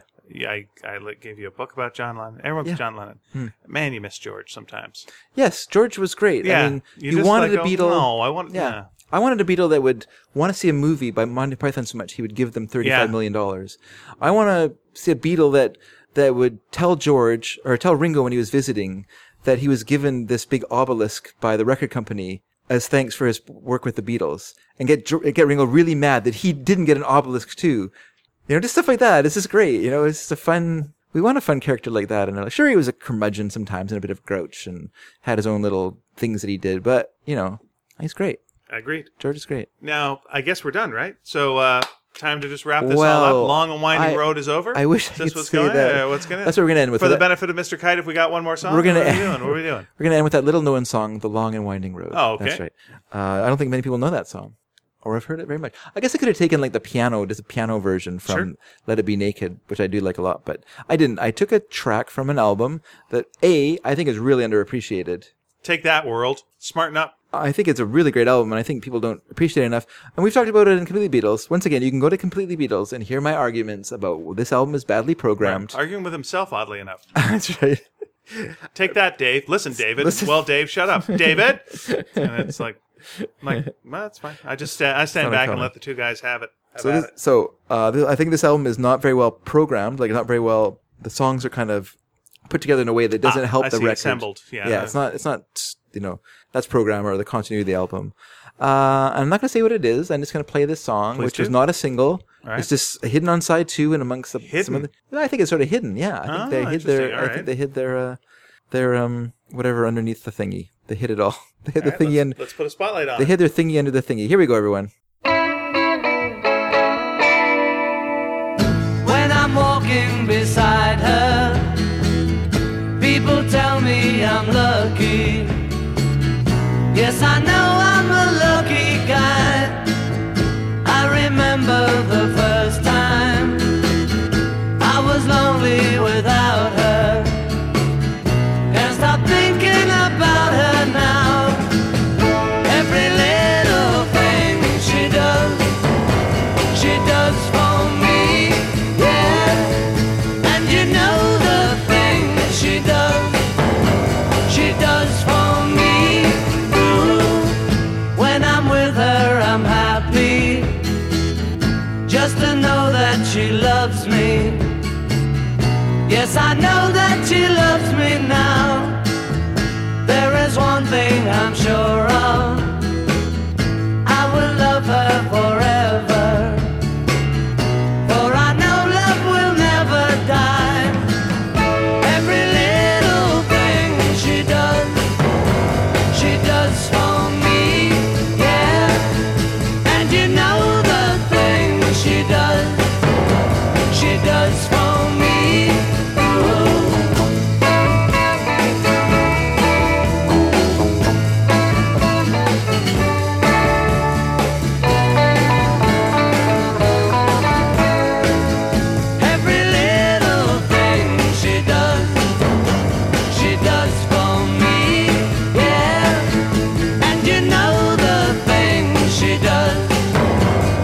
does for me.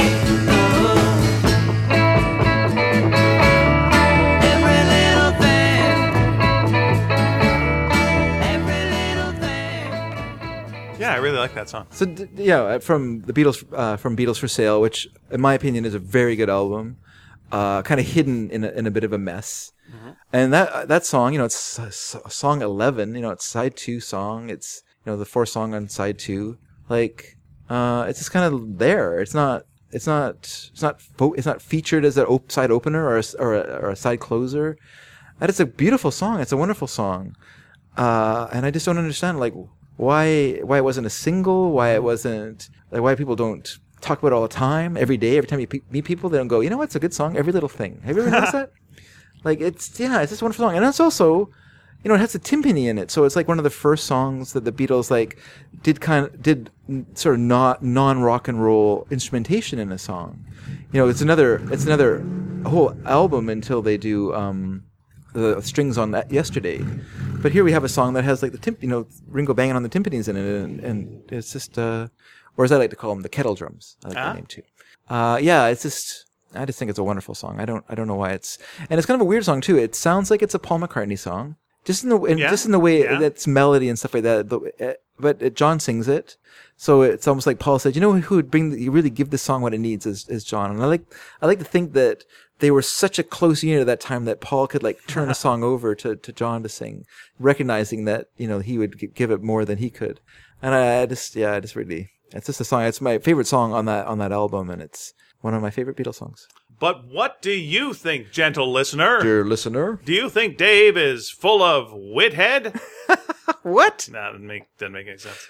Uh, no, I like that was a nice little uh, run down the lane there. If you listen to the completely Beatles, we do not put the songs up because back then we cared about legalities, and uh, now I we're don't- loosey goosey. Listen, was- don't rat us out, is what we're saying. It was more. It was more. To be honest, it was more. I had a full time job. We were doing a, a two podcasts. One involved an awful lot of research. I just didn't feel like doing all the extra Yeah, it was also editing. the first uh, big heavy research podcast that we, we did, yeah, we did, and it was just like, oh, this is a lot yeah. of work. Yeah, the first time trying this out of the gate, it was like a lot of heavy lifting. yeah. Um, but Mm-hmm, Even though it was bi-weekly, it still it took a lot of time. Mm-hmm. Now, uh, listen, what what do you uh, think are Beatles songs that uh, are like uh, you know just Yeah. underrated? That like, hey, Yeah. how about listen to that? And like go like, how about Sergeant? Pe- Shut up! Not that you know what we're talking about. Don't be a smarty pants.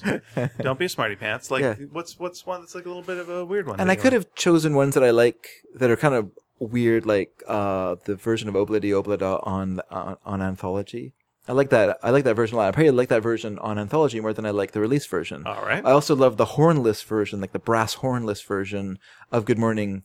Uh, good Good morning, good Morning, morning, Good Morning, on on, uh, on anthology as well. I think Okay. that's, in, but th- I didn't want to go with that. I wanted to go with actual released Sure. songs, you know, that aren't like that are you know deep cuts, but aren't like so deep. that Dave they're has not that released. limitation, but you do not. You do not. If you want to recommend songs like that, Yeah. I am all ears. And also, hey, once again, have you got a theme for Dave? Let Dave hear said theme. We'll see. Dave might do it. He Yeah. might not. but and he how might. and how will you do that? Oh well, well, it's up to you. You're uh, wrapping up the show, brother. How will you do that, everyone? Well, you can, of course, send me an email at sneakyd at sneakydragon.com. I will get that email right away. I might even write back to you and say, hey, thanks for that email. Just want to say thanks to Chris Roberts for his kind words about my coloring on Sparks, for instance. Oh yeah, That was very nice. and well deserved because And I very good appreciated it. coloring on that Sparks. uh, Dave right now has a bag full of pens for coloring that he will be using at our signing on Saturday, Mm-hmm. That's- which you've missed. yeah, that's what I wrote down the Beatles songs on. That's why it's all crinkly. Uh, and so, So if you're a real fan of the show, Mm-hmm. here's what you say: Hey Dave, can I have that bag? Uh, and the first person that says, "Can I have that bag?" Maybe Dave will give you that bag with actual notes Mm-hmm. from our show today, so now I can't get rid of the bag. I've got to take it with me to Yep. the. Okay, good to know. Uh, or just write fake notes. They won't know. No, they don't know nothing. No, no, this is real. This is real Okay. reality. It's real messy writing, and yeah, there you go. All right, so uh, email you or You can email me. You can go to our uh, website, it's which is sneakydragon.com, and you can leave a comment there. And uh, because yeah, the com stands for comment. and by the way, I really felt, I really felt the silence on the bubblegum songs, folks. I did not like that. I did not like that at all. Uh, you can also go to our Facebook page, which is Sneaky Dragon, and we have a Twitter, Twitter thingy, which is uh, Sneaky underscore Dragon. And uh, Which we're we- going to change the password on because apparently you have to change all your passwords as of today because there's a big hack. Uh, okay. Yeah. All right, I'll let you Let's know. the- Oh. tell you what the old one was. I'll let you. No, don't do that. I'll let you know the the. I'll let you know the new password. Fish finger fondler, sixty I nine. don't want to have to change it. There's so many. I shouldn't have used the same password for s- Twitter as I use for everything else. I had to change mine today too. Damn it's it. a pain in the ass. It's a lot of lot of things I have to change. Thanks a lot, hackers. And I really like that that that uh, co- pass password. Yeah, I'm not even gonna like uh, watch the movie Hackers anymore Hmm. uh, because of this, Yeah. or the movie Sneakers, which I always confuse with Hackers and go, oh, it's Hackers, and they're like, no, it's Sneakers. I'm like, I don't fucking care. Hmm. Then I walk away. Damn it. Anyway, okay. Um, so those things. Yeah, those things. Those are all good. those are all good. And I just want to throw some questions out to people. Sure, uh, sure. Kind of a off the cuff survey, which is: Would people think it rude of us to have content that's only on Patreon, if it's not a regular thing? If it's just something we throw up every once in a while, just for people who, because I I feel like in a way, I don't want to punish people who don't support us through Patreon. Mm. That's fine. I don't. You don't have to support us. But at the same time, I kind of feel like it's something that we should recognize our listeners that do support us through Patreon and give them a little bone, like throw them a bone every once in a while. You want to bone our listeners I want to bone our listeners. That's exactly right. if they Uh, pay you money. If you pay us money, Dave will bone you I'll mm-hmm. bone on you. Patreon. You know, I want to get something out of this goddamn podcast. Sure. And you want to see if that's rude or not What? to bone you on Patreon uh, for money. I just, well, I just want to know, like, if people who don't support us on Patreon would feel like it's a bit of a slap in the face that we're not, you know, putting everything out. You know, because I don't really, I don't like personally, I don't like Patreon Patreon only stuff when it's like a regular thing. I I wouldn't mind it if people did it like once in a while, just threw it up there as a little as a little gift. But well, anyway, you tell me, you tell me what you think of that. Sure. people out there. Uh, People who support us on Patreon too. Would you like that? Would you like it if we just did like a little thing for you, only for you? Let us know because we could do that. Or a thing that we put up on Patreon first for a, a number, you know, like for That's six a- months, and that's then a- Mm-hmm. like uh, release it all like later on. Sure, that's a possibility as well. Yeah. Whatever. Let us know what you think of these things because, you know, I do like the idea of us getting, you know, I, I love the idea that we're listener supporter and supported and we are basically listener supported now. But if we do something more and we have to like pay for more, um, stre- streaming, like more, more, more, uh, of our, you know, whatever it is that we do that we have to pay for, then I would like it. I would like it if we could also make that, that supported. Sure. you know? Okay. Well, That's how uh, I feel about it. All right, let's uh, find out what do you what do you guys think about that? I like for the first time in us doing this podcast that this year I was able to write off stuff on taxes against because I have income from the show. Oh, nice one. Okay. And so even though everything you guys gave us paid was basically eaten up by the s- expenses of the of Sneaky Dragon, Right. it still can be used on my in- my tax. I can take right off some of my office space and stuff like that against. Oh, nice one. Okay. So yeah. So thanks everyone for supporting us. We really do appreciate it. Thank you very much. Very much. Yeah, much appreciated. So Don't stop there. Buy our book. buy her book. Uh, I just- and so yeah, that's all. There we go. I was gonna say one more thing, but I, well, that's I'll just send an email You to know this what? person. You know what? That Yeah. one more thing. Uh, save it for Patreon. Save it for Patreon. that's right. My my thoughts and uh, my thoughts about people's uh, orders for t-shirts will will go on Patreon. There we go. All right. So everyone, thank you for listening to the show this week. We appreciate it. It is much appreciated. all you for can, sure. all you people that came from completely Beatles.